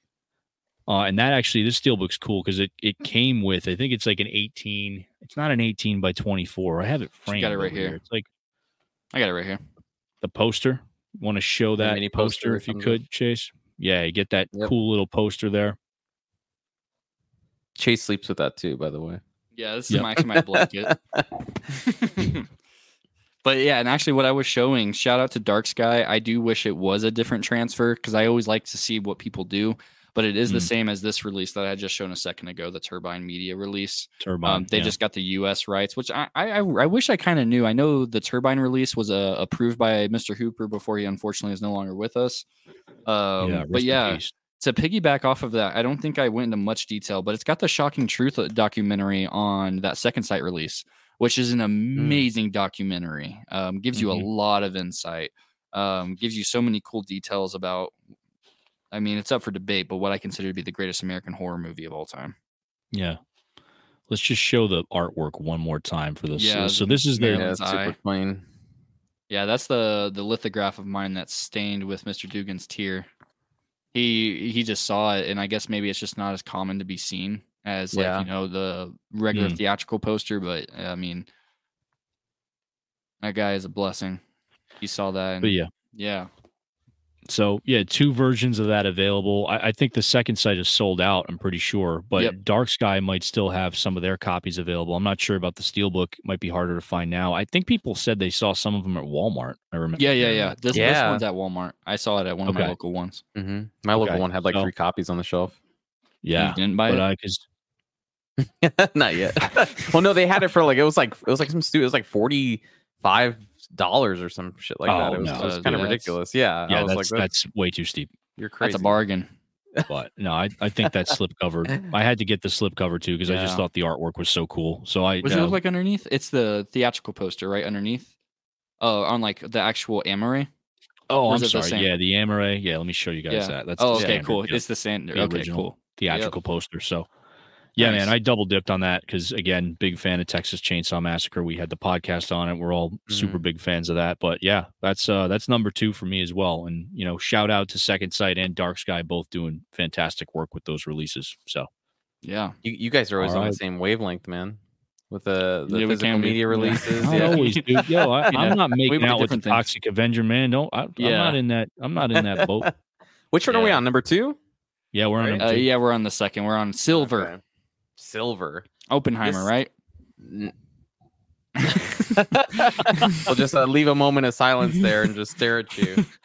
Um, this is another Disney release, man. That Oh, I nice. just it's uh, Prey, nice. Oh, hell yeah. This Hon- one- Honorable mention for that too. Yeah. dude. Yeah. This for a BD sixty six. Like this thing Mhm. looks clean. It looks does. really clean. The HDR pops. Um, soundtrack is incredible. And honestly, like I mean, I when I first saw it on Hulu, I was like, it's a shame just because uh, to me, it's like one of the best Predator movies I've seen in in a while. Like this Yeah, movie's I just agree. freaking fantastic, and and the fact, shout out to Disney. It's probably the, the only year you guys will hear me say shout out to Disney, but shout out to Disney for giving us a freaking physical media release of Prey. Because honestly, I saw this Yeah. like two or three times on streaming just because how much I loved this movie. Um, Mm. And yeah, dude, when they announced the the steel book, I just had to get it. It's just a freaking amazing transfer. I had a lot of fun watching the the 4K and for a BD66, I think it does a freaking fantastic job. So Prey is my uh, silver for the year. Yeah, and actually, you convinced me to buy that. I'm, I so I let, let me go on a little bit of a couple minute tangent about that. I didn't know Prey was a Predator movie. What when everybody was talking, I love Predator. Mm-hmm. Um, I, I I heard it was very tribal. It was uh, it was near and dear to a lot of culture and stuff like that for Mhm. the representation. The Comanche, I believe Comanche, if I'm not butchering Comanches. that right, the Yeah. language option that it had on stream and stuff like that. Um, so then actually this was coming out, and then I was like, oh, this is a Predator movie I missed. And I'm a huge Predator fan. I'm a huge fan of Predators. I'm pretty sure the one with Adrien Brody. I Yeah. thought that was a cool one. It's not a perfect movie, but I watched that and I can't believe I forgot about that on my honorable mentions. But yeah, that's a great. Uh, I'll call it reference 66 since it's not a 100. Yeah. so it's definitely a reference, Reference 66. 66. yeah, reference 66 disc. it, it looks great. Um, first time watch. That's one of the best action movies I've seen in a few years. Um, really good. The way that it's very smart as well for what it Yeah. gives you. The main character is very, very, very intelligent. Mhm. Uh, and that was one of the funnest movies that I watched for the first time. Had that movie came out for this year, that easily probably would have broken my top three. Um, Oh yeah, for sure. Theatrically, yeah, yeah. For Yeah. just like movies that came out this year, it would have been a phenomenal, phenomenal contender up there. But yeah, shout out Prey. Um, you convinced me. I missed out on the steel book. I have just the standard one, but Mm. shout out to Walmart for having messed up price stickers because I ended up getting it for like 18 bucks anyway. So Yeah, baby. well, that may be the new norm, right? With Walmart taking over. yeah, exactly. Cool, And then so- yeah, because mine and Will's were the same, right? I think you For guys. Oh, so second, you guys. yeah. For second, I mean, is the number one the same too? You guys got the same number one? No, I don't even think he owns this one. Um, unless he did, unless he bought it and never talked to me about it. we'll but we'll this see one right is- now. Yeah. he's gonna be like, "Wow, how how coincidental." Um, so You're gonna see one- me get up and walk over to the shelf as soon as you. Yeah. release- Yeah. Which one do I have? Oh, now I have to fucking get another. Go ahead. I have to be different. So this one um is a limited print by uh there's a ton of standards left and after i'm done with this i hope i sell you on it. If my 4k review that i just recently published of this it's why i put out my review for this movie. Um this movie introduced me into the realm of movies. I, I had always been into this but i didn't know movies could get this fucking weird and i am just so happy that dr caligari exists Oh yeah. um, by Oh. Mondo Macabro. So um, this is a reference quality movie. I, I am a genuine bystander in that. The the fact that the film elements were as as bad as they were, it's kind of like Rear Window esque. They were almost unusable. Everything like that. The transfer, the quality, everything here. The special features, that limited edition slipcase. Uh, it's like I said in my 4K review. I actually thought this was a direct sequel to the Cabinet of Dr. Caligari. It kind of is. It's just it's his granddaughter, great granddaughter. Mhm. Um, shout out that I forgot to put that as an honorable mention. The Eureka uh, Cabinet of Dr. Caligari, which is a full slip 4K they put out. That's one of the creepiest movies ever made, and it looks amazing. Um, but I went with this one instead because it was either going to be this one or that one. I was going to go as best transfer of the year. Um, so to essentially give you, if you haven't checked out the review over there, because I don't want to keep sending people over to the YouTube for our audio listeners that didn't get to check that out. Dr. Caligari, she's essentially a sex therapist. So essentially, she deals in people that have no libido and have pure the purest form of nymphomania. So she has an obsession with people's sexual desires, and she runs an asylum for nymphomaniacs, people with high libido, and she finds a higher interest in that versus the people that are just full on maniacs, right? So um it's great the acting in it there's like these twins or like these two close friends that are almost like jesse and james from team rocket and pokemon that they like like rhyme off of each other continuously uh, with everything, and they're trying to investigate Dr. Caligari, and her dad's like the FBI and stuff like that. But like, you even have tongues, like plants made of tongues. You have like these plants that like pop pimples and these walls with zit faces, and it's it's just the fact that this movie got made is why it's number one. I just I, I can't believe some of the the creativity that exists in this world and people that are so driven to go out there and put their vision to film, to screen, to writing, to art, to whatever it is. I am happy that this movie came out. I am just super over the moon that Mondo decided that it should be their first foray into 4K. Mhm. Um, I wish this movie got more love. You can annually or religiously buy it for like 21 $25 for the standard, just the one without the slip on this guy right here. They're pretty cheap on Amazon. Um, buy it till it sells out. Um, let there be an audience for great stuff like this. But to follow that up, those so that way I don't leave Blu-rays out because I don't want it to seem like we're biased to only 4Ks. I wanted to shout out my favorite. I have quite a few Blu-rays from this year. Um, not enough necessarily worthy to shout out for Blu-ray only shout outs. Beau was afraid would make it up there. It looked great on Blu-ray and streaming. So my Blu-ray of the year is going to be Max Fleischer's Superman. And this one actually has a sentimental story to it. Do you guys remember those like centimeter wide uh DVD cases? Like where they were like you could like throw them like a piece of paper. You know what I mean? Like they were like Yeah. literally a disc wide. They were super thin, am- Yeah, like thin plastic ones. DVD cases. Mhm. The So there was yeah. a yeah, there was a DVD set that I grew up with. It was called Superman and the Bulleteers that was in those thin, tiny plastic cases. So everything that's presented to me here in Blu-ray is ingrained in my head. You know, I didn't have internet growing up, stuff like that. So whenever this got announced, I had to have it because I don't know what happened to my DVD set. So this has a lot of sentimental value. Uh, it does use DNR, which uh, when it comes to animation, it's not like you're taking away pores. Like they didn't animate pores on his Yeah. faces. It's not a big deal, you know. Whenever it comes to celluloid and the way that film was used, then sometimes DNR is warranted. It gets dirty. You're a lot more hands on with that film than you are your traditional Mhm. sense with something like 2001: A Space Odyssey. You know, it's a Mhm. lot of layering and stuff like that. This is one of the cleanest animations I have ever seen on the format. You honestly would be hard pressed to not convince me that this was not an HDR. This set Mhm. looks incredible um, for a series that's near and dear to me. I'm a not the biggest Superman fan. I become more of a Superman fan with time, but I had to shout out the labor of love that this is because I never thought that we would ever get this. I thought these set would be lost to time, but now in the age of superheroes that we are in, I am super glad that we um we definitely um got this. That's my Blu-ray of the year right there. Hell yeah. Big Willie Styles, you're number one. You're gold. my gold my gold for this year is a movie that's pretty sentimental to me. I mean it's it's one of the movies that i instantly loved when i was a kid. Uh, i did post a review on this movie.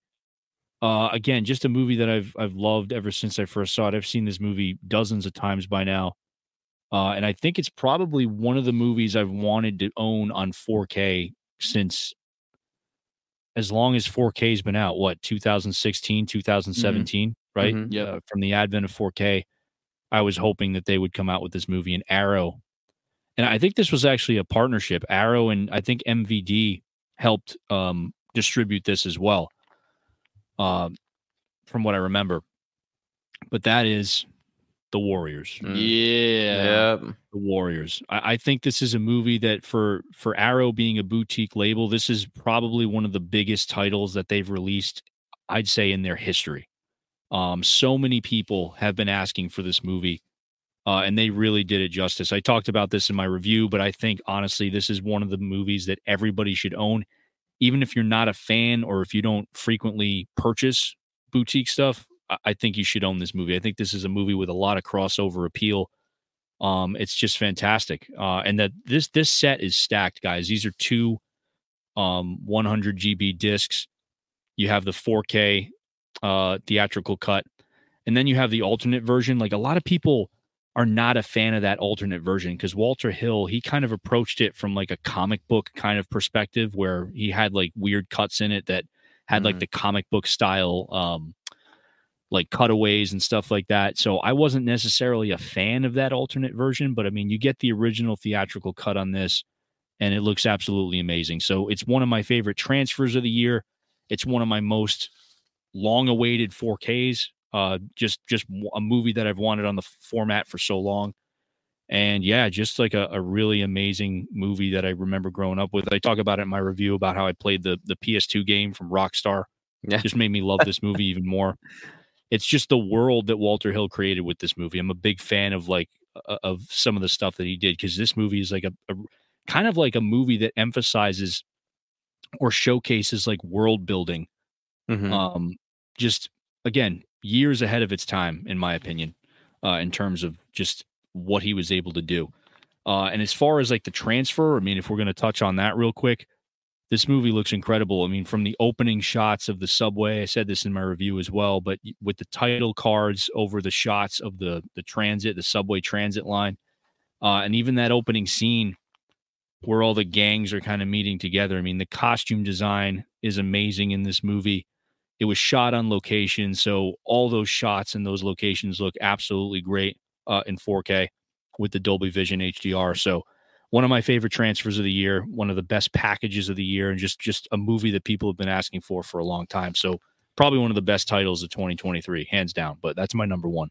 I do want to pick that one up because I saw your review for it, and and as soon as I saw your review for it, I was like, I gotta watch that movie again. It's been a minute, and it's Mm. it's I I want to see that that in particular that scene like you said where they're all congregated, that big meeting just in 4K should look freaking fantastic. yeah, Um, man. Yeah, I'm I almost picked pick that up at the archive, but they were taxing. They wanted fifty nine ninety nine for that. Oh, Yeah, yeah, exactly. damn. I almost picked it Yeah. up there though because I saw it. They have that one that you have. They Mhm. they they probably ordered it from Arrow's website, the, the white box one, um, the original artwork. They had it, and I was like, ah, man, Will's review so damn good. He bullied my wallet into smithereens into wanting it, but not for sixty bucks. Yeah, that's a lot, dude, just for that title. Yeah. But I mean, it's it's it sounds like I mean, not only Will, but I mean that that movie blew up on the on the Reddit and the Discord too. Like everyone was freaking talking about Yeah. that movie. So I'm, I'm excited to get the 4K for that one. I gotta I gotta pick it up. I think that's a great pick for number one. Um, you guys already know my number roll. one. What is it? What could it be? What could it Godzilla be? minus one. Somehow you have Godzilla. I, I know, right? The bootleg, the bootleg of Godzilla minus one. Oppenheimer. I can't say much more than Will did. I mean, freaking. I mean, incredible. Freaking. I mean, you get the IMAX shots in here. It looks freaking fantastic. The HDR is incredible. Um, you know, Nolan never uses freaking Atmos, which I don't know why. I mean, you just get the 5.1 mixed with this, um, but it still sounds incredible. Um, and the special features, like Will said, three hours, man. And it's it's so interesting watching how they build the town and all the practical effects, and it, it's freaking fantastic, dude. It's such a great package, and the steelbook looks freaking phenomenal. Um, I did want to do a quick because Chase had mentioned a Blu-ray like uh nod, and I saw one on my shelf that this is a 2022 movie, but um it came the Blu-ray came out January 2023. So That it counts. kind of yeah, it counts. Yeah. So um the menu. The menu. Okay, nice. Yeah, I freaking loved this movie. This movie was yeah. freaking phenomenal, and the Blu-ray looks freaking clean. If you guys haven't seen the Blu-ray for it, it is a freaking fantastic movie. Transfers freaking immaculate. This is just a fun movie, man. I'm hoping it gets the 4K. Um, I I just pulled the trigger on it because it was like five bucks during Black Friday on Amazon. It was like 5.99 or something like that on Amazon. So Nice. um, pulled the trigger on it. Um, fantastic movie. If you guys haven't seen it, but that would be my little Blu-ray nod for the year. Hell yeah. Hell yeah. And we kind of talked about it a little bit before we went live, but I wanted to say that um I wanted to say let me see. I actually had a small list that came out. I just want to go ahead and rip these instead of doing a whole different YouTube video. while I've got an extra few more minutes. The worst movies I've seen. So on physical media. I wanted to just see that because I'm not going to. I don't own Exorcist Believer. We've already beaten that dead horse. So I did blind buy. I buy every DC animated movie. I'm going to give this thing its 20 seconds of infamy. Justice League X RWBY. Awful, awful, just awful. There's nothing else that needs to be said. But I also wanted to go on a little tirade and talk about Kill Her Goats. How much that entire ordeal pissed me off. so Kill Her Goats just went on this huge marketing ploy talking about how um all, pure practical, no CGI, this and that. And there's a lot of movies that do that. You know what I mean? But like for that to be your marketing ploy, I figured they were going to do something different. Plus, having Kane Hodder, no, it's just former Playboy bunnies going around doing this. You follow them for 45 minutes, like an older horror movie, which is cool. I like those movies. But in a modern setting, but your whole entire thing is all practical, no CGI. I figured you were going to show me the galaxy and like people mutating into different forms. And you know what I mean? Like, Mhm. not a generic slasher. So that one pissed me off. And then 65. I wanted to talk about that for a Oh second. man, You know, did, do did you actually want to talk about it for a second? did you actually see that one yet? Yes. yeah so dude it's just it wasn't bad it it- it's not the worst it just had the worst or the best potential to be good you know what i mean and it just it let itself down like it got in its own way you know Maybe we need to do a whole video on it. I, I don't know. I I just did not like it at all whatsoever. yeah I, I think it had a great premise i think it had a lot going for it this Premise was cool. cgi yeah the cgi with the dinosaurs and stuff like that in there it just definitely uh, you know what i mean that will not stand the test of time how atrocious those dinosaurs look man at all Mhm. Yeah, for sure. anything else we want to close out our awards with guys Uh, I don't think so, man. I think those are. I mean, it was a good year. I, I'd say overall for 2023 physical media. I mean, there's a lot of releases that we got. Um, I am looking forward to 2024. I'm I'm kind of nervous of how dry the first like two months of very dry. 2024. Yeah, it's a, there's not a lot of releases, but I'm hoping uh stuff picks up later in the year. But um, I think 2023 overall was a solid year for physical media. we got conan coming out in a few weeks and that's one of my most requested 4ks ever so i'm Yeah. stoked People are stoked for that one. Yeah Yeah, that's big. yeah no My wallet needs a break though. I'm, I'm, I'm hurting right now. Well, after that vinegar syndrome, dude. No, dude, that's why I started rapping. You know, that's why I'm pursuing that. Yeah, he sold his good what mic too. do. By the way, that's why he sounds that way, guys. He sold his like solid mic because he needed to, you know, He needs a little bit of got- reverb. for vinegar syndrome. I got I sold the good mic. I got this shit mic now. So you're just gonna have to deal with it, guys. At least until at least until June. I think by then I'll be I'll be recovered. We'll see how it goes. We'll see what happens. I happens. think he'll. I think Will will have a Grammy by then. yeah i'll have a gold And mic buy, yeah, and then he can get his microphone back. yeah, dude. Hell Nah. yeah, guys. And The hell with the special shout out. I wanted to go ahead and say thank you guys so much. That I want to say we're just over two months into our whole ordeal. Um, the YouTube has been a massive success in our terms versus what our expectations were. Um, in other people's eyes, it may not be, but to us, we are over the moon and overjoyed with everything that we have been um, been showered in love and praise and awesome critiques and everything in between. And I feel like uh, I know probably everybody says this, but we have a great fan base so far. Um, thank shout out all of you guys, loyal supporters, everything like that. Here's to a great 2024 to from screen to shelf, and I am massively excited for what we're going to bring you guys this upcoming year. And thank you guys for bearing with us on the hiatus and checking out the YouTube in the meantime. Yep, appreciate you guys. You guys have a good one, and we'll catch you soon. Later.